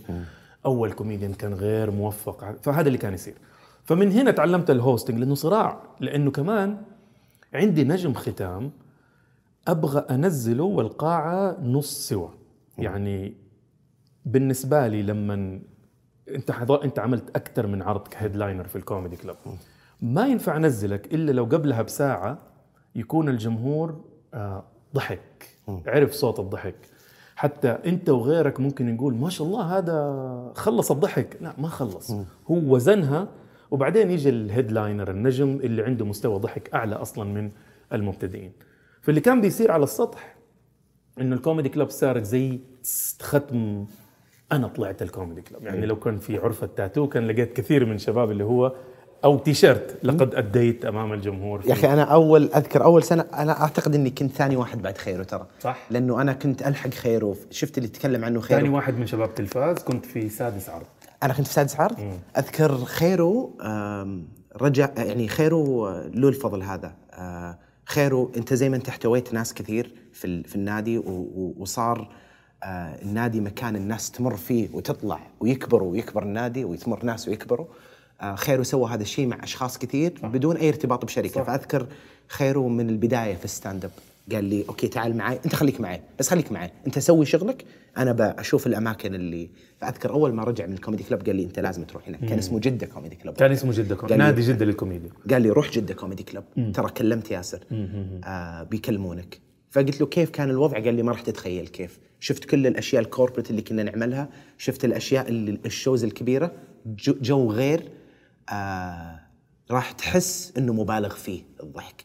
قلت أوكي. أذكر لما رحت هناك كان صار كان, يمكن لي ثلاثة أو أربع سنوات وأنا شغال. التجربة هذه كانت مختلفة ولا كانت تسليك مو الجمهور يضحكوا. وهذا ال- الكلام اللي وأبغى نتكلم عنه نوصل له إنه ثقافة ال- ال club جوا ال club ولما يروح فيديو من ال club لليوتيوب يعني جو مختلف تماما. 100%. أنت جالس بين الناس تضحك في مكان ضيق حميمي. أنت تا... أنت هذه ال weekend حقتك أنت متجهز لها مقارنة بالشيء الثاني. فخيرو قال لي راح تشوف الإحساس. أذكر الإحساس هذاك كنت أقول أوف أنا كنت أعتقد إنه كل ما رحت جمهور أكبر كل ما كانت الفرصة إنك تاخذ ضحكات وتكون ناجح أكبر. لا الجو الحميمي اللي صنع ال club كان مختلف تماما. yes- yes- yes. لدرجة إني لما أرجع أشوف ال- ال videos على يوتيوب كنت أقول ال- في شيء غلط. أنا إحساسي وأنا واقف كان مختلف تماما. كنت أتخيل الناس تطيح على الأرض لأنهم قريبين مني لأني أشوف وجيههم لازم. لأني طول الوقت وأنا أحكي الابتسامة هنا مو لأني أنا أضحك بس لا لأنه هذه ناس جاية في هذا ال- ال- ال- العقلية إنه هيئوا لهذا الموضوع هيئوا أي. وال... وأنت لما تقول لي الحين لما أشوف أول اثنين ما تكلموا عن النساء أي. آه، أدخل الجو النسائي هذا التهيئ أي. هو اللي كان يخليني أنا كل سنة أتأكد إني أجي أسوي معك شيء في. في النادي عندي نظرية قد تزعج غرور بعض الكوميديانات. العرض الجيد 50% على المكان على الروم و50% على المؤدي. أقول لك أكثر إلى 75 هو المكان 25 يمكن- يمكن. إلا لما تكون إنسان خيالي أي. ترجع تقول خلي ال 75 كلها أنا لو تجيب لي ناس زي نور ماكدونالد. أي. لما يوقف والناس ما حد يضحك على قولتهم هي بومز يعني يجيب العيد مت مت يعني متعمد. لما الناس تحس بالكرنج بعدين يبين لهم. شفتوا أنتم كيف مو قاعدين تنبسطوا خلوني أبسطكم أي. ويكسب الغرفة أي- أي- أي. هذا طبعاً. مستوى يس. أي. آخر مستوى آخر واصلا لا يمكن نقدر نعرف ماذا لو كان وما يعرفوا هو مين فهو لو كان مشهور هو أصلا الخمسين هذه من عنده يعني هو حتى لو كان في عشان كده لما الناس يشوفوه في coffee shop يضحكوا فهذه برضها تلعب في دوره لكن إذا أنت بتطلع قدام ناس ما يعرفوا أنت مين وهذا أول احتكاك بيهم 50% على العرض صح. 50% على على المؤدي minimum تحب هذا الجو؟ تحب إنك تدخل مكان مو معروف فيه؟ أوه لازم. جميل. أفضل أفضل شعور عندي إني داخل ما حد يعرف أنا مين ما أبغى. التوقعات. إيه. لأن التوقعات تخليني أنا شخصيا أقول عندي مسؤولية خيالية. الناس جاية تعرف أنا مين واللي حاطة في بالها توقعات. آه هذه استمتعت فيها. تويتر خربها علي وإنه واسم إنه أنا مرتبط بالكوميدي كلب خربها علي. صح. فمحل ما كنت أسوي عرض بالسعودية 70 إلى 80% من الجمهور عارفين أنا مين يمكن حتى من جمهوري. بس لما عملت تور في أمريكا كل الجمهور ما يعرفني. لأن اللي بالعربي كان كلهم مبتعثين ويعرفوا أنا مين. بس ال two tours اللي عملتها باللغة الإنجليزية هذا يمكن يمكن رابع أو خامس سعودي شافه أصلا. ناهيك عن إنه ما يعرف التور كانت 2014 15 بدا عملت two tours في أمريكا و 15 بجيها الحين لأني أبغى نتكلم عن الستايل كيف تغير. sure. بس ارجع لي من البناء مرة ثانية. أنت بدأ يكبر ال club و... اللي صاروا ما كنت عامل له حساب إنه ال auditions بدات تجارب الأداء تطلع ناس. وهدول الناس صار يطلع علشان يسوي خمسة دقائق بعدين يجي تجربة الأداء اللي بعدها إيش في؟ كتبت شيء جديد. ممتاز. تبغى تطلع تاني؟ طبعا. بعدين يجي مرة ثالثة إيش في؟ أبغى أجي. أحضر شيء؟ لا بس أبغى أجلس هنا أوكي. صرت تحس إنه هذا صار بيت لي. فبعد السنة الأولى آه لقيت إنه بنيت بدون ما أقصد community وصار يحس إنه ده بيته. حتى لو هو بيت بدون سقف بدون غيره بس أنا هذا المكان اللي أبغى أجلس فيه. شوية كل أسبوع يمر كل ما اهتمامي بعملية إنه آه تهيئ الجو لل comedians الجدد واكتشافهم صار أهم بالنسبة لي من آه استضافة نجوم. نجوم. لأنه صار بالنسبة لي آم، كون إني أخدم واحد قدو شغال في وظيفة كويسة و YouTuber وعنده إعلانات وفلوس قلت أهميتها بالنسبة لي. وبيني وبينك انت مخلص لل stand up أغلب ال stand up comedians كان دائما شيء ال- الفلوس وشهرته أهم من آه، الفن نفسه. أو خطوة لشيء ثاني. أو خطوة أو أو أو غصبا عنه يسويها. عشان يروح للتلفزيون ولا مثلا يوتيوب إنه هو ولا يعني لازم أسوي stand up طيب حسويه. مع إنه يتقنه لكنه هو أصلا مو جوه. صح. آه، يح- يحتاجه عشان الفلوس تزيد أو شيء ثاني. مقارنة بأحد مسلمك نفسه تماما. يلا شكل معايا الطريق. فصار مغري بالنسبة لي أكثر إنه العروض يكون هدفها اكتشاف المواهب تطوير المواهب مساعدتهم. عشان استمرارية النادي أي. بعد. أي. أيوه. واكتشفت إني صعب واحد يمدح نفسه بس اكتشفت إني أعرف أساعد الكوميديان يوصل لقوته. أذكر أذكر آه، أول وثاني عرض سويتها معك في النادي. كنت أسمعك وأنت تكلم الشباب قبل. ال- الفيدباك اللي تعطيهم إياه ما كان آه، ما كان عاطفي كان جاف جدا. أنت تتكلم عن عمدا لازم جاف. إيوه لا جاف ما هو جاف بشدة. لا جاف يعني من ناحية هذا الواقع. أنت نكتتك فيها هنا مشكلة. آه تحتاج تسويها بهالشكل. واسمع ترى هذه مدرستي أنا وهذا اللي مم. أنا أشوف الكوميديا وشغالة معاي وشغالة مع النادي. فأنا قاعد أعطيك الملاحظات هذه. واللي يعجبني أذكر حتى رحت لك أنا أذكر قلت لك آه اسمع هذه ال material اللي عندي وأنت مشغول في نص يومك. قلت لك أبغى أسمع منك. وقفت لي كذا أنت قلت لي صدقني ما نحتاج محمد وعندي أشياء ثانية أبغى أسويها. وأنا كنت طمعان أبغى أسمع منك. قلت لي أنا مرتاح. ورحت ما أدري أنت صدق مشغول ولا صدق مرتاح بس أنت دفيتني ورحت. يعني السبب المؤسف إنه ما أنت ولدي. يعني لحد ما. بس أذكر بعد ما خلصنا جلسنا مع بعض أنا وياك. آه ونبهت على كم شيء. قلت لي هنا اللي اشتغل كذا بسبب كذا أعتقد وأنا حسيت إنه أضعف شيء كان الشيء الفلاني. وما تتخيل كيف قدرت ذا الشيء. أنا أصلا أجامل. أنا أكبر مجامل في الحياة قررت إني أجامل في كل شيء ما عدا شغلي. صح. فلو سألتني على فمن الآن إذا سألتني عن طعم الأكل حقول لك إنه ممتاز. إذا سألتني عن أغنية دائما حقول لك إنه ممتاز. الشيء الوحيد اللي قررت إني ما جامل فيه شغلي وهو المحتوى المسرحي وال- وال stand up وهذه الأشياء. فلو أحد سألني آه ورط أحتاج أكون صريح معه. ف فهذه المنطقة كانت مرة مرضية بالنسبة لي. أعجبت في نفسي إني أقاوم إني أعيد كتابة ال material. كيف؟ يعني يكتب نكتة. وأنا بالنسبة لي يمكن أكون سابقه في الجودة. يا الله واضح فين ال punch line اللي يضحك. لكن إيش حستفيد لو أنا أتفلسف عليك شوية حقت ما علمته ما ما ما اشتريت له سمكة علمته كيف يصيد أيوه. كان دوري دائما اعلم الصيد. ف يعني كم مرة جاني أحد يقول له حرام عليك ال punch line الإفيه بيصرخ. هذا هو خلاص أطلع أقول هذه بتضحك. أقاوم أعمل هذا الشيء. آه، مع إنه مرة سهل. وأغلب اللي يساعد ويعمل mentoring لل comedians يعيد له كتابة ال material بصوته. فكل اللي سواه عمل نسخ لنفسه. صح. أنا مرة كنت واعي لهذا الموضوع من البداية. عشان كده لما تروح العرض الأشياء اللي تضحكني مو هي اللي على المسرح. لأنه هذه الأشياء اللي تضحكه هو وأنا أفلتر هل في جمهور كفاية في المسرح يحب هذه الأشياء ولا لا وأنزلها. وإلا لو كان ذوقي هو اللي في العروض كان كل العروض كوميديا سوداء.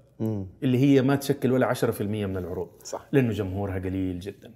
صح. آم، فأنا بالنسبة لي هذا صوت الكوميدي يحتاج يلاقيه واوعى لي الجمهور إيش يحبه فحاول أشكل. حتى تشكل حتى في اللي نازلين العرض. هذا طقطقة. في جمهور ما يضحك إلا على الطقطقة. صح. في ناس تحب تقليد و- في ولهجات ناس يحبوا اللهجات والتقليد والخيال. إيش. آه، طيب هذا أعتقد آه، يعني شيء من زمان أبغى أسألك عنه وجاء على بالي الحين. إيش الستايلز أو أنواع الكوميديا اللي آه، شغالة مع الجمهور أكثر شيء حسيتها؟ so أول آه، أنت على خلال كم سنة؟ من 2012 إلى اليوم؟ إلى اليوم عشر سنوات. عشر سنوات. عدد العروض اللي سويتوها تقريبا كم؟ أوه كثير. بال ألف وشوية. ألف وشوية. أي. stand up إي إي صافي. لما نقول ألف نقصد ليلة كاملة ألف ليلة. ليلة. إي، إي. so ألف ليلة هذه كان فيها تقريبا كل واحدة أربعة إلى ستة comedians minimum وكل يوم ستة لثمانية. ستة لثمانية وتعملوا عرضين الساعة كذا والساعة كذا. أنت قاعد تحسب الاثنين. لا بحسب الليلة الواحدة. فيعني نقول 1500 لو نصهم. ف 1500 عرض كمية الجمهور اللي مرت عليك. مئات الألوف. مئات الألوف. إيش الأصوات الكوميدية اللي تنفع معاهم؟ بدون شك الكوميديا القصصية تفوز في السعودية.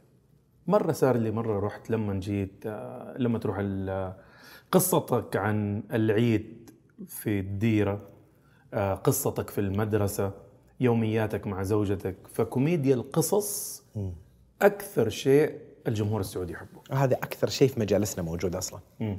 هذا في مجالسنا إحنا لأنه زي ما قلت أي. الكوميديا فن. دخيل فن دخيل الكوميديا أي. علينا أي. ما في أحد يوقف على مسرح ويتكلم صحيح. قبل ما يصير أي. فأعتقد فالقصص منطقي لأنها قريبة من مجالسنا لأنها ب لأنه دائما نحن كنا لأننا شعب محافظ فبالتالي أي أحد يكشف شوية من تفاصيله وقول آه بيوتنا مسورة بيوت الأمريكان والأوروبيين الحوش مفتوح. ليش أعرف إيش في في حياتك؟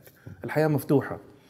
أي شيء مستور زي قصتك أو قصة آه، عائلتك أو قصة الناس اللي من نوعك أو من فصيلتك أو من غيره مرة مغري. فنحب القصص. okay. ويمكن هذا أصلا اللي يخلينا نحب القصص. فالكوميديا القصصية محبوبة جدا. طبعا بعدها اللي هي أقوى شيء في باقي العالم كوميديا الملاحظات. ترتيبها الثاني. تعطيني مثال عليها بس عشان الناس كوميديا الملاحظات آه، إنه ما لاحظت إنه دائما الموية اللي تكون على طاولات الاجتماعات بدرجة حرارة الموية وتدي تفسير مضحك لهذا الموضوع. أي تفسير مضحك لهذا الموضوع.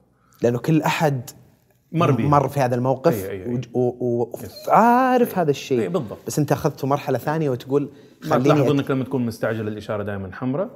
فأنا أقول لك إيوه قل لي تفسيرك. ما أعرف إذا حيضحك ولا لا. فلو جبت زاوية غير مطروقة بالنسبة للجمهور وكانت فعلا جديدة ما هي مبتذلة ولا أي شيء wow يضحكوا. هذه أول مرة أنا بمر باللي انت أنا ألاحظ اللي أنت ملاحظه بس أول مرة أشوف اللي أنت شفته. وكل مرة يصير لك الموقف راح تتذكرني وكل. مرة تتذكر الشخص. فهذا اللي فعشان كذا أقول إنه القصص كوميديا الملاحظات لو أتقنتها تخليك أسطوري أكثر. تخليك ال ال ال الإنسان الذكي. بالضبط. آه، ساينفيلد. لا يعني الناس تشوف إنه يا الله ذكي كيف فكر فيها من هالناحية؟ تعطي credit الذكاء لكن تخليك آه، خالد شوي. خلي material ك. يعيش. لأنه النكتة تنفع لأنه كوميديا الملاحظات تنفع لكل زمان. ومكان تقدر تكررها تعطيك نفس أكثر يعني. لما تشتري تيشيرت جودته كويسة تقدر تلبسه وتغسله نكت الملاحظات تقدر تعيش معك. ولعله السبب الرئيسي إنه كل إنسان يبدأ يسوي كوميدي لازم يقول نكتة عن الطيارات والكراسي الضيقة واللي تمر وتطلع ركبتك وتضربها والحمامات صغيرة. بس العظيم إنه كيف كل مرة يجي أحد ويلقى منظور جديد لها يلقى لها منظور جديد. آه أذكر آه، يعني الطيارات من ساينفيلد على سالفة ال peanuts الفول السوداني يقل كل أحد قال ال joke صح. حتى وصلت لمرحلة إنه ال comedians الكبار يقولون خلاص هذه المساحة مستهلكة, مستهلكة. جدا لا تقرب منها بس يعجبني لما يجي أحد ويجيب شيء جديد. أي اي دائما في. يشوفها دائما في شيء ثاني. جديد تقدر تعمل كمان recycle يعني في حاجات آه، الكوميديا ترى تخضع للموضة بشكل غير عادي. كيف؟ آم،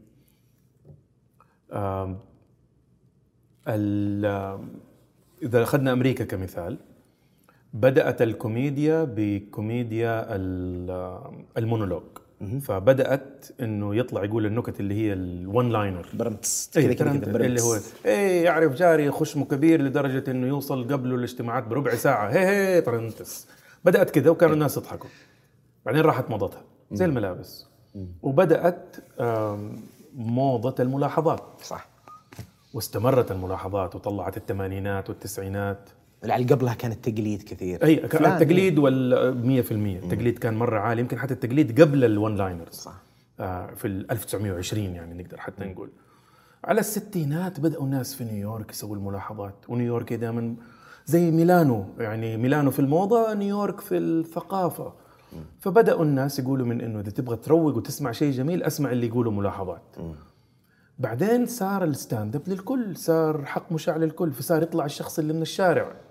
فصارت كوميديا الأقليات ال African American وغيره وهنا بدأت القصص. فديف كوميدي جاء من نهاية التسعينات بدأت القصص. بعدين القصص صارت ما تكفي. فاليوم وصلوا في العالم الغربي إلى انه هي كوميديا صوتك الداخلي. أنت على المسرح بصلة وقاعد تفسخ ال ال ال الطبقات صح. قدام الناس. تعري نفسك تماما. تنزل لي يعني تتغلغل في الإنسانيات النحيفة. إما إنك تروح فيها بزيادة dark وأشياء كلنا نفكر فيها بس ما نقولها أو بزيادة عن الصحة النفسية عن نفسك، واكتئابي إيه. وأنا عندي أنت مشكلة إيه. وأنا أفكر أنتحر راحوا هناك أمريكا بزيادة إيه. وهذه تعكس المجتمع ترى إيه، لحد إيه، ما إيه، بالضبط. بس ولا قاطعك هنا أذكر آه Eddie Pepitone لو تعرفه آه من comedians ال clubs اللي ما عمره اشتهر كذا لأنه إنسان ثوري ومن اليسار يعني بشكل مرعب إنه يقول ليه حكومة في أمريكا ليه مدري إيش ثورة يعني مرة ثوري الإنسان ومضاد لل للكوربتس والشركات والرأسمالية نعم. وهم قاعدين يحلبوا فدايم يروح للمناطق اللي تقول هذا له 40 سنة يستنى يموت. 40 سنة يستنى يخلص من الحياة وطفشان من كل شيء. بس شوفوا برا شوفوا في بودكاست لما يتكلم. من أهدى وأروق الناس لسه عنده نفس المبادئ اللي يتكلم عنها بس يقول ما تقدر تسويها بس هذه معتقداتي بس على المسرح شوف كيف يوصل إلى مستوى مرعب من من الأشياء اللي قلتها اللي هو هجوم النفس الهجوم على النفس كان عنده باش أرسل لك المقطع لازم تشوفه كان. يتكلم عن آه الناس الهكلرز اللي يخربوا عليك وهذا شيء مرة أبغى أسمع منك أي. تجربتك فيه. فكان يقول الناس اللي تصرخ يقول بالعادة أنا كواحد كوميدي الناس تصرخ بالعادة إيش تقول لي؟ أنت انت زبال أنت ما تضحك. يقول هذه عادية بس دائما اتساءل إنه آه إيش راح يصير لو ال- الهكلر أو الشخص اللي قاعد ينادي من الجمهور يعرفني زي ما أنا أعرف نفسي؟ فينزل من المسرح يجلس بين الجمهور المسرح فاضي بدون مايك يبدأ يصرخ هاي ري يصرخ ينادي نفسه خلاص إيش كان؟ اي كذا اللي عاجبك نومك كذا مقلوب طول الوقت وما كلمت أمك من أسبوعين. كذا يبدأ يدخل بأشياء. عارف كذا يقول خلاص يكفي قاعد تتسلف من الناس كل شوي ما ترجع لهم فلوسك يا زبال كذا يبدأ يسب نفسه تبغى تخرب علي أنا أوريك كيف تخرب علي. أيوه فيبدأ هو يقول كذا خربوا علي. نعم. فيبدأ يصرخ يصرخ يصرخ بعدين يطلع ويقوم وزعلان. ما في أحد في المسرح اللقطة على المسرح فاضي. بعدين يروح ويرجع مرة ثانية اسمع تصدق؟ يا أخي ولو إني أكرهك بعض المرات تراني أحبك. كذا كذا صار عرض كامل. بعدين خلص طلع على المسرح قال إيه حاجة زي كذا بتصير.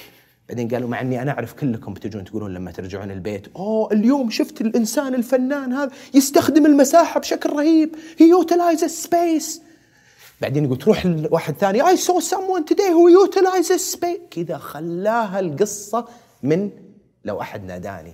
وكلها مبنية على جلد الذات. بس كلها عرض بالأخير. وهذا ال- ال- الصوت الشائع الآن وفي تحليلات كثيرة له إنه السبب إنه ما عندنا أشياء إيمانية سواء دينية ولا غيرها، العالم صار مادي عندهم في أمريكا أكثر، الأخبار والفوضى والاكتئاب واللي قاعد تصير وتشوفه والمعلومة وال, وال يعني يعجبني إنه كيف الكوميديا دايم هي آه، تأريخ للمجتمع كامل. 100%. لأنه هي اللي تعجب الناس، إيش قاعد يعجب الناس؟ يعلمك كثير عن الناس مين بالضبط. الفن الوحيد اللي جماله في عين الجمهور. الفن الوحيد من كل الفنون. سو الرسم جماله في عين صاحبه. يعني لو أنا رسمت رسمة وأنت ما فهمتها وما عجبتك قلت طز أصلا هذه أنا أنا عجباني. يعني أنا ما برسم علشان ألاقي استحسانك أنا برسم لأنه أنا أبغى أعبر. آه الشعر نفس الشيء حتى الأفلام التجريبية نفس الشيء. فيلمك فشل تجاريا ما يهمني هي شيء كنت أحتاج أخرجه. الشيء الوحيد اللي ما ت... ما ينف... النكتة حلوة فقط لو ضحك عليها الجمهور. صح. فقط. فهو الفن الوحيد اللي جماله في آه، في عين الجمهور. وهذا يخليك دائما اللي يشتغل في هذا المجال يحتاج يكون متصالح مع إنه راح يقول نكت فاشلة. مع إنه كان يشوفها عبقرية لأنه الحكم على جودتها مو عندك. صح. وما يسلموك هو إلا بعد ما تسلم المنتج. يعني ما تقدر تسألهم مواصفات قبل حابين النهارده ما أقدر ما أقدر أديك هي. فأنت تجي آه، شوف شوف الجنون لل stand up الجمهور ما يعرفك ولا يعرف حتتكلم عن إيه. هي محاضرة ما حد يعرف موضوعها. أنت مخمن إنه هدول الناس اللي أنت ما أنت عارف مين هم لو قلت لهم هذا الكلام راح يعجبهم. هذا هو ال stand up فبالتالي كمية الافتراضات تخوف. مرة. جدا جدا جدا. ف ولا عمرك تع... علشان كده الطريقة الوحيدة إنك تكتب material كويس إنك أنت تجربه. ولازم تنهي علاقتك العاطفية بنكتك.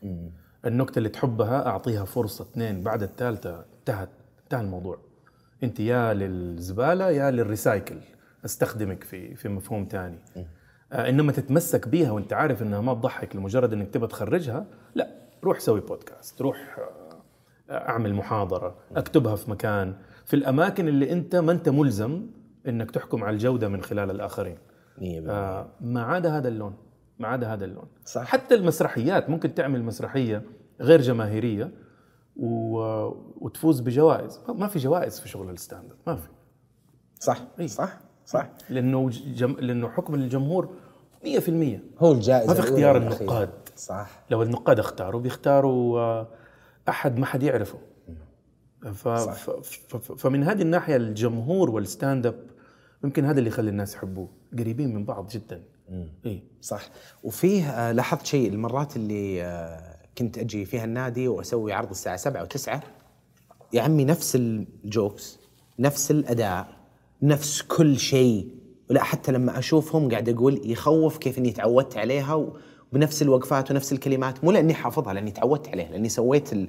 سويتها من ساعة. لا سويتها مو بس من ساعة مسويها قبل كثير. فأنا حافظها بالنسبة لي كأنها سالفة أعيدها ساعة سبعة شغالة هذه تشتغل سبعة تموت الناس من الضحك تسعة يطلعون فيني كذا اللي يقول حلو؟ نفس الأداء ما تغير شيء. فاحساس الغرفة يختلف بعد. اي هو ال stand-up comedian ما يقدر يعرف أي نكته راح تشتغل وأي ما تشتغل بس الشاطر اللي 70% منهم يشتغلوا.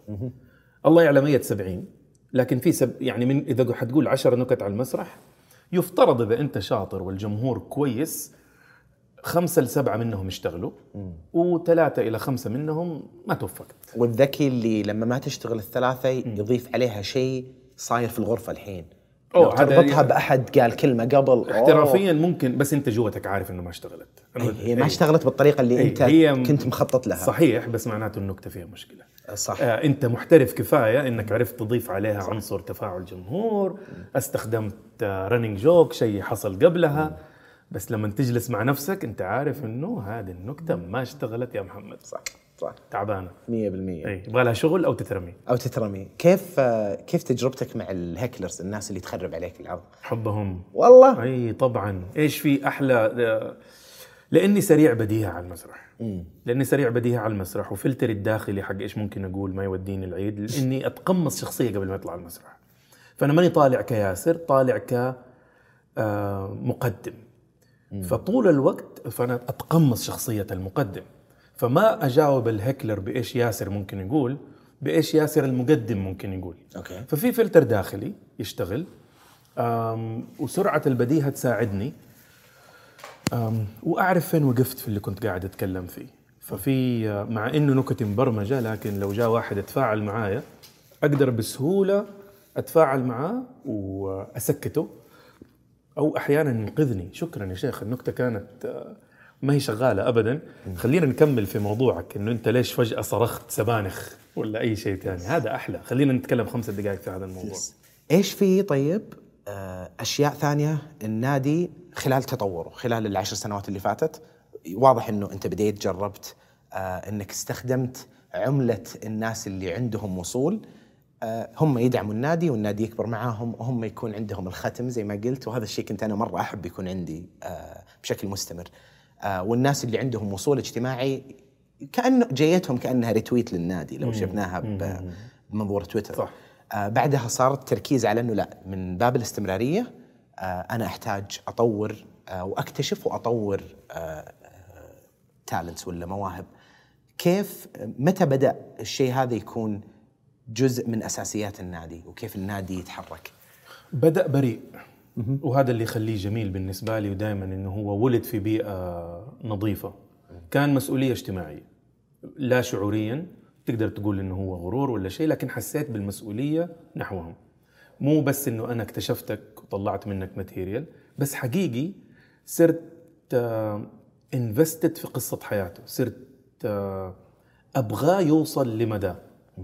فبدأت بداية بريئة بهذا المنطلق. بعدين لقيت إنه اللي ينولد في المسرح غير اللي جاني من يوتيوب غير اللي جاني من شهرة social media إيش الفرق؟ أوف الجوع اولا. جوع مختلف تماما. أنا راح أجرب ال stand-up لو ما ضبط حرجع للمسلسلات وبرامج اليوتيوب وغيره. أنا راح أجرب ال stand-up لو ما ضبط برجع. صفولة. تحر. أنا أنا أرجع صفوله هو ينتحر. لا أقصد هو إيوه راح يرجع لشركته ولا هو راح يرجع ل لشيء ما يبغاه. وكثير منهم ترى حتى ترى أنت كان عندك هذه المسؤولية المجتمعية بس أنت إلى حد ما خربت حياة ناس. اللي شافوها قالوا أنا أبغى أجرب هذا الشيء وغالبا الأشخاص اللي ما يأخذون قراراتهم بالشكل الصح.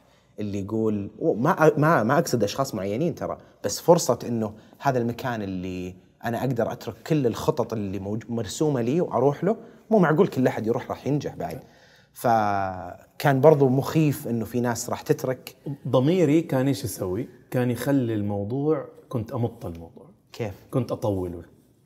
يعني هو الآن عمره 23 عمره 22 وخلاص. بعد تاني عرض قرر إنه هذا هو مستقبله. أنا جوتي لا لا استنى. هدي. هدي. هدي يمكن ما تزبط. لا تحرك السفن. فكنت عمدا اماطل أوكي. من أشكال المماطلة إنه لو هو عنده يبغى يطلع المسرح كثير أخفف له الموضوع شوي. أسعد لما يعمل عرض سيء he bombs. آه هي دحين أنت شفت العز كتبت الماتيريال الأول وبدعت كتبت اللي بعده بدعت أكثر. إن شاء الله الثالث يكون ضعيف لأنه نحتاج نوزنك لأنه لا يمكن يعني. لسه ما انولد هذا اللي كل ما يطلع المسرح يكسر الدنيا. فأحاول امط له التجربة أحاول أخليها بطول. ما أحاول أخليه يحرق السفن بإني أعرض له الجمال حق الدنيا وإنه هذا المجال أبغاك تخلص فيه وتشتغل إلا على الأقل بعد سنة. فبعد سنة ما كان عندي مكتب كنت أخذه على كوفي شوب ولا شيء وأقول له "هم، وايل أنت وا- كنت بتتطور أنا كنت براقبك وعندك شيء. الحد الأدنى من الالتزام موجود الحد الأدنى من ال من ال من الموهبه موجودة. أقدر أتحملك. ما أنت بثر ما أنت مزعج. إذا مزعج ما أبغاك لأنه هذا شيء حميم. لازم تكون معك ناس ما هم سخيفين ما هم مغرورين ما هم هذا. فلو فلو يحتمل على المستوى الشخصي والفني وغيره والله ترى لك فيها. جرب. آه. لك فيها تعني إيش؟ النادي بيساعدك تتطور وتكبر. إنه أبدأ اضحي شوية. فبالتالي آه، خفف جلسات البلوت والبلاي ستيشن وأعطي الكتابة والبروفات وقت أكثر عملت كده ولسه ما يكفي. هم. استقيل. لا طبعا. وقف دراسه لا طبعا. أنا أنا راح أوقف أشتغل معك لو لو ممتاز. هذا الشيء سويته. لأنه وقتها راح يكون علينا ضغط إنه نحتاج. ننجحك أو. نأكلك. إيه أيوة. يعني اللي هو إحنا بنتكلم مع الشعب. ما بتكلم أنا مع إنه أنا تخرجت وعملت وألاقي نفسي. لا لا لا. هو يبغى نصهم يبغى survival mode والنص حق... ناس حقيقيين صالح علي محمد فبتتكلم على فأنت ما تبغى تورط في هذا الموضوع.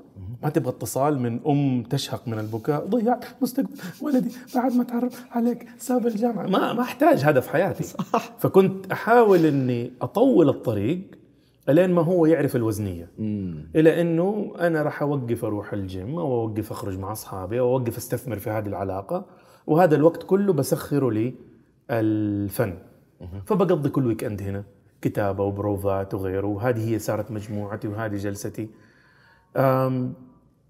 إذا بدأ يحقق دخل يكفيه وصار مستمر لمدة سنة هنا وقتها ممكن أبارك له خطوة إنه هو يتفرغ للفنون. حلو. وما أفتكر حصلت قصة ندمت عليها لأحد من هذا من هذا الطريق. لأنك شايف هذا الشيء إيه، يعني- ومخطط له وخايف منه. بالضبط بالضبط اي بس الناس اللي جلسوا آه، يعني في جيل كبير آه، ما أبغى أذكر أسماء وأترك ناس ولا أنت تذكر ناس ويعني عشان كذا أنا ركزت إنه أول خمسة مجرد كونهم أول خمسة يعني يعني متأكد في كويس أحسن. كمية نجوم كبي- Yeah. كثيرة يعني اللي أنا شخصيا أحبهم على المستوى الشخصي وبيني وبينهم علاقة جدا جميلة. وفي ناس اللي ما احتكيت فيهم بس يعجبني أدائهم في ناس اللي ما يضحكوني بس مبسوط لهم لأنه نادي. يعني لازم- هو كلب لازم الناس تدخل. وتطلع أي. عادي. ما يضحكوني أنا غير إنه الجمهور ميت معاهم بس. هنا ندخل مسألة الأذواق وهذا الشيء من أجمل في في ديمقراطية في الاختيار. الجمهور هم اللي راح يحددون مو رأيك أنت ولا رأي مين؟ في ياسر هو اللي يعرف. احاول أخمن. تحاول تخمن إلى حد ما. آه الناس اللي جلسوا أكثر من سنة هذه آه وبدأوا يتطوروا. يبدو لي إنك صار عندك استكشاف في المواهب شغال بس بعدين أنت تورطت بمشكله ثانية هي اللي كيف أطورهم. إي. فمتى بدأت المشكلة متى بدأت هذه ال ال ال النقطة تت- تتبلور وتكون جزء من أهداف النادي؟ على كم على سنة بعد اول إنشائه؟ بعد أول سنة. wow بدري مرة. اكتشفنا إنه هذول عندهم قيمة في السوق. وكانت إنه أنا أدس راسي في التراب. واتخيل إنه هذه المشكلة ما هي موجودة كان ما ينفع. إنه فجأة يجيني اتصال من عميد جامعة ما الكوميديان حقك عمل عرض غير لائق في جامعتنا. مين؟ مو حقي ولا أعرفه. طلع باسمك وقال. فاكتشفت إنه هذا الموضوع يبغى له ضبط لأنه صار إذا طلع أي كوميديان في أي مكان فهو طالع من الكوميدي كلوب فلو هو شارك في أي مكان فهو بيشارك باسم الكوميدي كلوب. في ختم غير مرئي كده على جبينه إنه هذا هو هو حد قد يكون يعتقد إنه هو بيمثل نفسه أو قالها. أنا كوميديان الكوميدي كلوب هو طلع مرة يمكن حتى تجربة أداء ولا شيء. فبدأت أحس إنه هذا الموضوع يبغى له ضبط. وكان في موضوع وكالات الأعمال ال agencies طلعت في السعودية. فاتفقت معاهم ساعدوني. أنا الآن في عندي ناس صار عنده قيمة آه، مطلوبة. أنا ما أبغى أدخل في إدارة الأعمال. ففي السنة الثانية بدأنا علاقات إدارة الأعمال مع الشركات. كلهم رجعوا لي يبكوا الشباب. أخذ فلوسي ما ما طورني ما فادني ما ساعدني. واكتشفنا إنه في فجوة كبيرة بين واحد عمل ثلاثة عروض مضحكة وبين شركات بتسوي موديل آه، حق نجوم هوليوود. فلا ألوم هذا ولا ألوم هذا. هذا مستنيك إنك أنت جاي بعملائك و business ك واحترافيتك وهذا مستني إنك أنت حتمشيه على ال red carpet خلال ستة أشهر. فهذه الفجوة ما كان في مجال إنها إنها تتقفل. فقررنا على السنة الثانية إننا نتحول لشركة مسرح. قدم فن السكتشات. مشي حاله. فن السكتشات معناته إنه الآن هذا ال stand-up comedy يحتاج يجرب نفسه في كتابة السكتشات. طب التمثيل طب الارتجال طب المسرحيات. فصرنا بدون ما نقصد شركة مسرح. آه والشخص يكتب يكتب stand-up في وقته الخاص بعدين يطلع يسوي عرض. بعضهم استهوى الجانب التقني. صار يشتغل إضاءة. صوتيات ديكور إخراج كتابة مونتاج إنتاج. آم، ومن هنا اتخلق هذا ال community وصارت الحركة أكبر من ال stand-up لدرجة صار ال stand-up يمكن 15% من اللي نعمله. وباقي الأيام كلها ألعاب ارتجال سكتشات قصيرة مسرحيات طويلة عروض منوعات حتى أشياء قريبة من برامج الليلة الأمريكية اللي هي مقابله وتلعب معاه لعبة وتجيب هذا المغني وتجيب هذا مؤثر ال social media فقرة طاولة تحليل أخبار ودخلنا في هذا العالم عملنا زي ما يقولوا كده ecosystem ولا نظام شغل اللي هو إيش المشاهد يبغى وإيش يحتاج الفنان علشان يشتغل هنا بدأت الأمور تصير منطقية موديل ال SNL صار إلى حد ما إلى حد. Saturday Night أي. Live و... أي. وهذا اللي كنت أقول لك قبل ال SNL صار هو المكان أو أحد الأماكن أو لفترة طويلة من الوقت كان الناس اللي يروحوا tonight shows زي ليترمان وغيرهم ولا جي لينو على ذاك الوقت أو SNL الناس اللي تطلع هنا وتطلع هنا خلاص ال career حقته صار يلا ستة أفلام ولا يصير يمسك مكان ديفيد ليترمان اعتراف غيره. أيوه إيه. اعتراف كبير اللي هو اللي صار الختم أي. وال- ولعله ال comedy club آه سوى هالشيء مع ناس كثير اللي نشوفهم الآن في أفلام في آه مسرحيات صح، صحيح. في تلفزيون يعني شيء مرة يعني برافو برافو عليك أنت والشباب كلهم على اللي اللي تسوى في. في النادي. حبيبي. آه فصار عندك التطوير آه وكانت جزئية إدارة ال- الأعمال الفنانيه إيه، دخلنا هذا العالم مجبرين. مزعج مؤلم مقرف ما في رضا ما في امتنان مزعج جدا. اطمنت انه مزعج وما له حل. لما نشوفه برا في نفس الوقت. تسأل مين مدير أعمال اللاعب الفلاني؟ يقول لك عمه أبوه أخوه. مين آه، كان ال agent حق هذا إيه بالضبط. فآه okay معناته المشكلة في كل مكان. أيوه. إنه آم، آه، فكرة إنه في واحد دخله يكون نسبة من دخلك شيء غير فطري وغير طبيعي. فسويناه مجبرين. ولا كان لي مردود والكل كان مزعوج. فما حبيته. ما حبيت العلاقة هذه موجودة. وبدأت أتملص منه وأخلي الارتباط بيني وبين الفنان على المشروع. أكثر من إني أدير أعماله. وهذا مرضي أكثر. صح. خلاص بلاش نحاول نستخدمك سلعة ونحاول ندخل من وراك فلوس.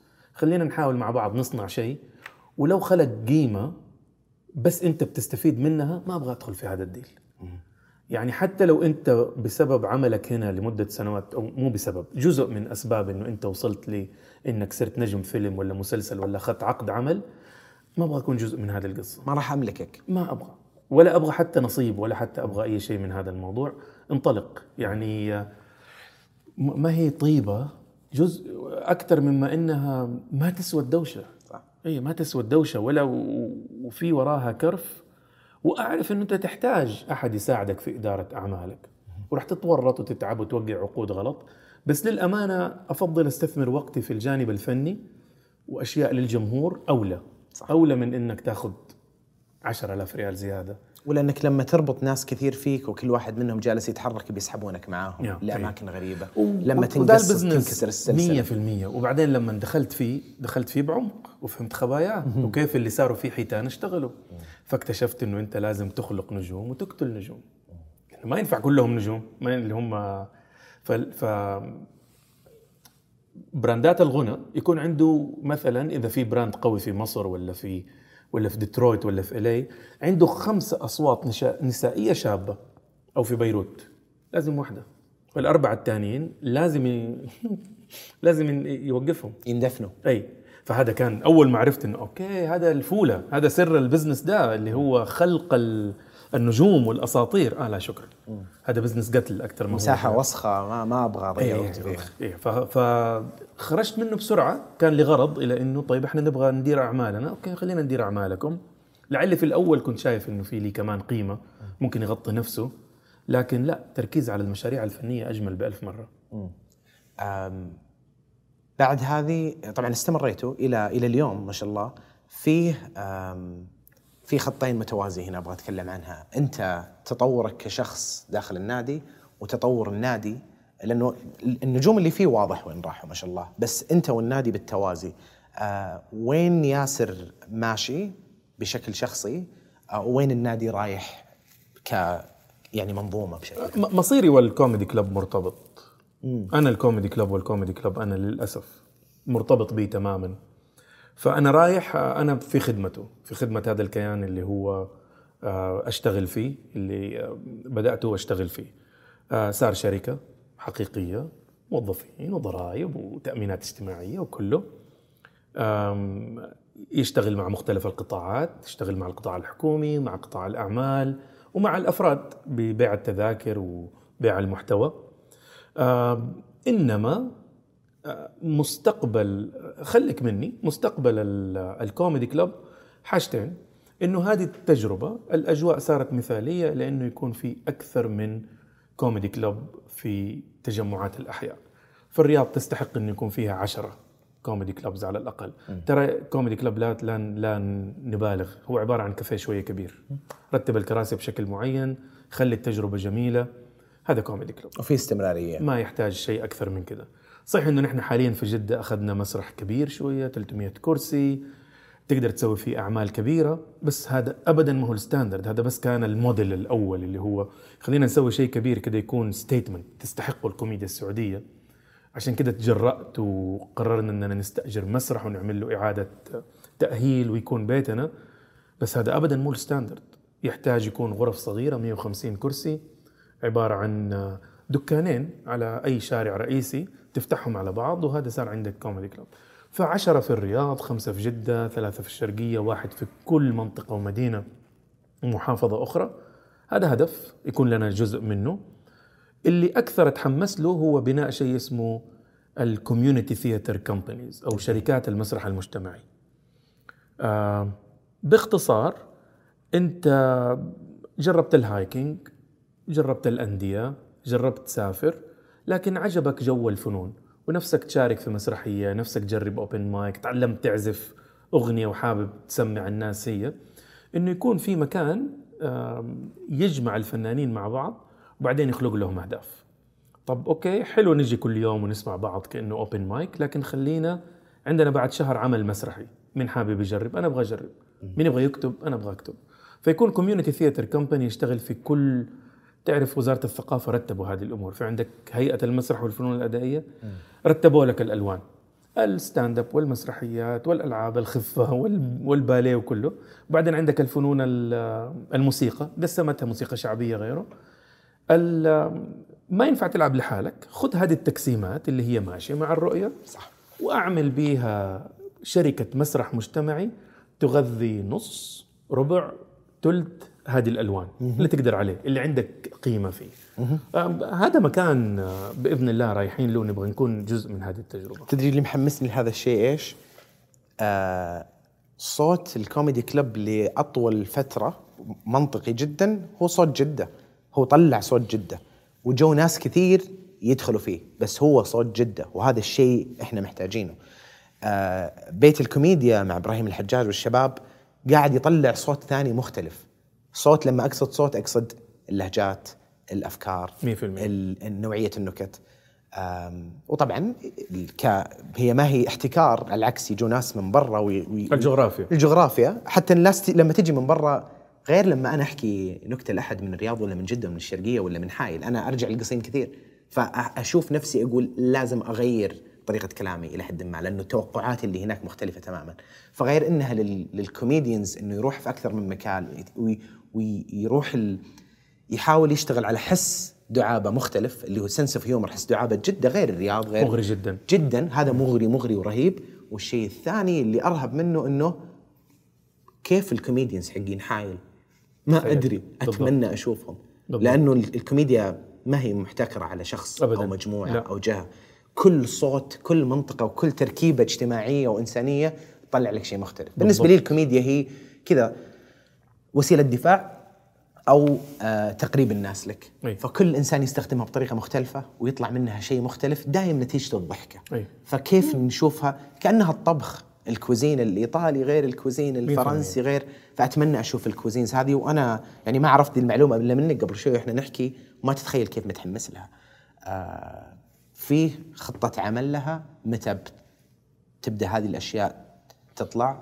تترجم للواقع. شركة المسرح المجتمعي آه، حيبدا حتبدأ بفروعها في جدة والرياض هذه السنة. واو. فبالتالي حيكون مكان أي أحد يقدر يجي إذا يبغى ينت... آه، مين جمهوره اللي يحب يشوف أشياء مجتمعه. grassroots تعرف اللي آه، يحبوا farmer market الحلقة؟ اللي هي سوق الخضار سوق الخضار المحلي اللي هو بزيادة اللي هو هذا بيكون جو. ممكن تكون لفيت العالم وشفت كل شيء وممكن تكون آه، غير مطلع لكن المحلي ليه جو عندك. انت تشوف الكورة في كل العالم لكنك ما تتابع الدوري السعودي بسبب جودته تتابعه لأنه محلي. صح. انت أكلت في كل العالم لكنك تاكل الوجبات الشعبية السعودية مو لأنها أطعم يمكن الحرفية في الطبخ وتوليفاتها ضعيفة لأنها محلية. هذا نوع الجمهور اللي بيجي للمسرح المجتمعي. مو اللي هو يقول لك لا العرض هذا تقييمه سبعة من عشرة. لا أنت ما فهمت ليش ليش تيجي هنا. زي اللي يروح بوفيه ويقول لهم بس مستوى العيش كان ممكن يكون هو لازم لازم يكون الأكل في البوفيه كذا. لما تتطور هي من نفسها ويصير لها صوتها. yes yes ف فهذا ال- ال- الموضوع آه، مرة مهم إنه يبدأ بهذا الشكل إنه يكون مجتمعي grassroots يبدأ من المجتمع. مجرد إنك أنت بتاخذ ناس عندهم شيء في المجتمع تساعده كيف يقدمه وترجع تقدمه ثاني للمجتمع مرة ثانية هي طوروا جيبوا ثاني يلا نجيبه أكبر أكبر أكبر. وفي يوم من الأيام حتلاقيه في برودواي الرياض في 2027 أو في مستشفى عرقة لو تم تطويرها علشان تكون أو درعية ويكون عندك مسرح 1900 كرسي. و full لمدة سنتين لشيء اتولد في community theater في مسرح مجتمعي. هذه الفورمولا هذه المعادلة. آه كل اللي بيصير الآن بنية تحتية السعودية كل اللي بتسويه بنية تحتية لهذا الموضوع. أنت بس مهم إنك آه تشوف الموجة فين رايحة وتشوف اللي تقدر تأديه علشان نوصل لنفس المكان. كل مين يوصل من طريق؟ يعني اللي ممكن يكون في واحد من سني وشغال في وزارة الثقافة. يمكن ما هو أحسن مني ولا أنا أحسن منه. بس هو دوره يمشي من هذا الخط وأنا دوري أمشي من هذا الخط. أما فكرة أننا نجلس وإحنا الاثنين نحاول نمشي على نفس الخط إيش مضيعة الوقت هذه؟ صح. ما في داعي أصلا نعرف بعض.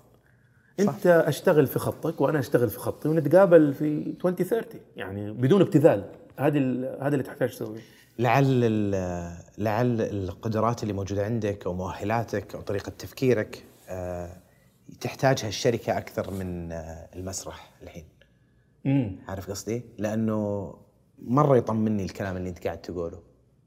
شخصيا أنا كشخص يحب يروح يسوي ال- ال stand up ما هو للشهرة ولا لل يعني صح؟ ال- ال- الشهرة أصلا الشهرة ككوميديان توترني كثير. ما أبغى اتقولب في اي شيء في حياتي. آه الجانب المادي مرة حلو. وما نقدر ننكر هالشيء. لما تروح تعمل لك عرض آه، مو بالروعة اللي تتخيلها بس إيه بس حلو. بس شيء جيد يعني. تشوفها كأنها يعني مشروع صغير بسويه. إيه، أو دخل تحاول إضافي. دخل إضافي وتحاول تحط روحك فيه. نعم. بس إذا الشخص إذا الجهة الثانية ما تبي روحك لهالدرجة المشكلة فيك ولا فيهم ولا تحاول تحلها ولا ما هو لك يعني. بس الجانب اللي هو أتمنى دائما إني وأنا راجع من الدوام أقول بأخر رجعتي للبيت ساعة بس بمر بسوي لي عشر دقائق في كلب أجرب فيه نكتة معينة هذا واحد أبغاك تتخيل المية اللي يقول أنا بتخيل رجعتي للبيت لأن أبغى أعدي أسمع شوية. تخيل. إيش بيصير في هذا المكان؟ أيوه. هذا أروع شيء. هذا اللي أنت قاعد تقوله آه، بصراحة بالنسبة لي حلم ما يترجم لا يمكن لأني مركز في أشياء ثانية في حياتي. وأستنى الناس اللي زيك وزي إبراهيم الحجاج وال- والشباب اللي لسه ما طلعوا. واتمنى أتمنى ناس تنافسك لدرجة إنك تتوتر يا ياسر. أتمنى ناس تنافسك في اللي قاعد تسويه لأنه أنا عارف لأي درجة. ال mentality أو عقليتك ال business ونظرتك طويلة المدى آه، التنافس شيء كويس. لا طبعا. وال- والمكان كبير إنه كل أحد يتنافس فيه. وأتمنى إنه الناس توترك بالتنافس. من غير ما من غير ما. أنا متوتر بدونه. لأنه ما آه. عندك أحد لا. هذا مزعج مؤلم آه، فأتمنى نوصل للمرحلة إنه ال clubs هذه موزعة وأتمنى نوصل للمرحله اللي ال clubs تتقفل فيها لأنه مكانها غلط وما في أحد صح إيه، لما صح. لما. هذه الفقاعات تبدأ أي- أي- أي. تطبخ تطبخ تطبخ تطبخ بعدين تخلص بالضبط. الطبخة يطلع بالضبط. لنا قدر زي أي business ترى زي أي business أي- أي. لما يوصل ال- اللي هو ال critical mass أو ال ال كمية ال ال الأشخاص أو ال comedians أو ال- النوادي اللي تتعدى ال underground وتروح mainstream عند كل أحد ما تكون شيء خفي لناس معينين. لما تكون هي ال- الشيء السائد كل شيء راح يختم ترى. راح نشوف ممثلين جدد. راح نشوف مسرحيات راح نشوف كتاب. طبعاً. كتاب في طبعاً. برامج بالتلفزيون كتاب الأشياء في يوتيوب. فبرافو ياسر يعني دائما أقول لك لأي درجة أنا أحترمك وأقدرك وأحبك من عرفتك يعني. آه وأنا كذلك والله. الله يسعدك يا حبيبي. ومتحمس وين رايح هالشيء. آه ويلا ال- السنة هذه انت اعطيتني شيء تطلع له الصراحة. يلا يس. الله. يسعدك يا حبيبي. الله يخليك شكرا. لك. وهذا مكانك يعني ما هي آخر مرة. بنقعد مع بعض متحمس لجلساتنا الجاية على كل مشروع جاي. الله الله يسعدك يا حبيبي. يعطيكم العافية شباب. ورقد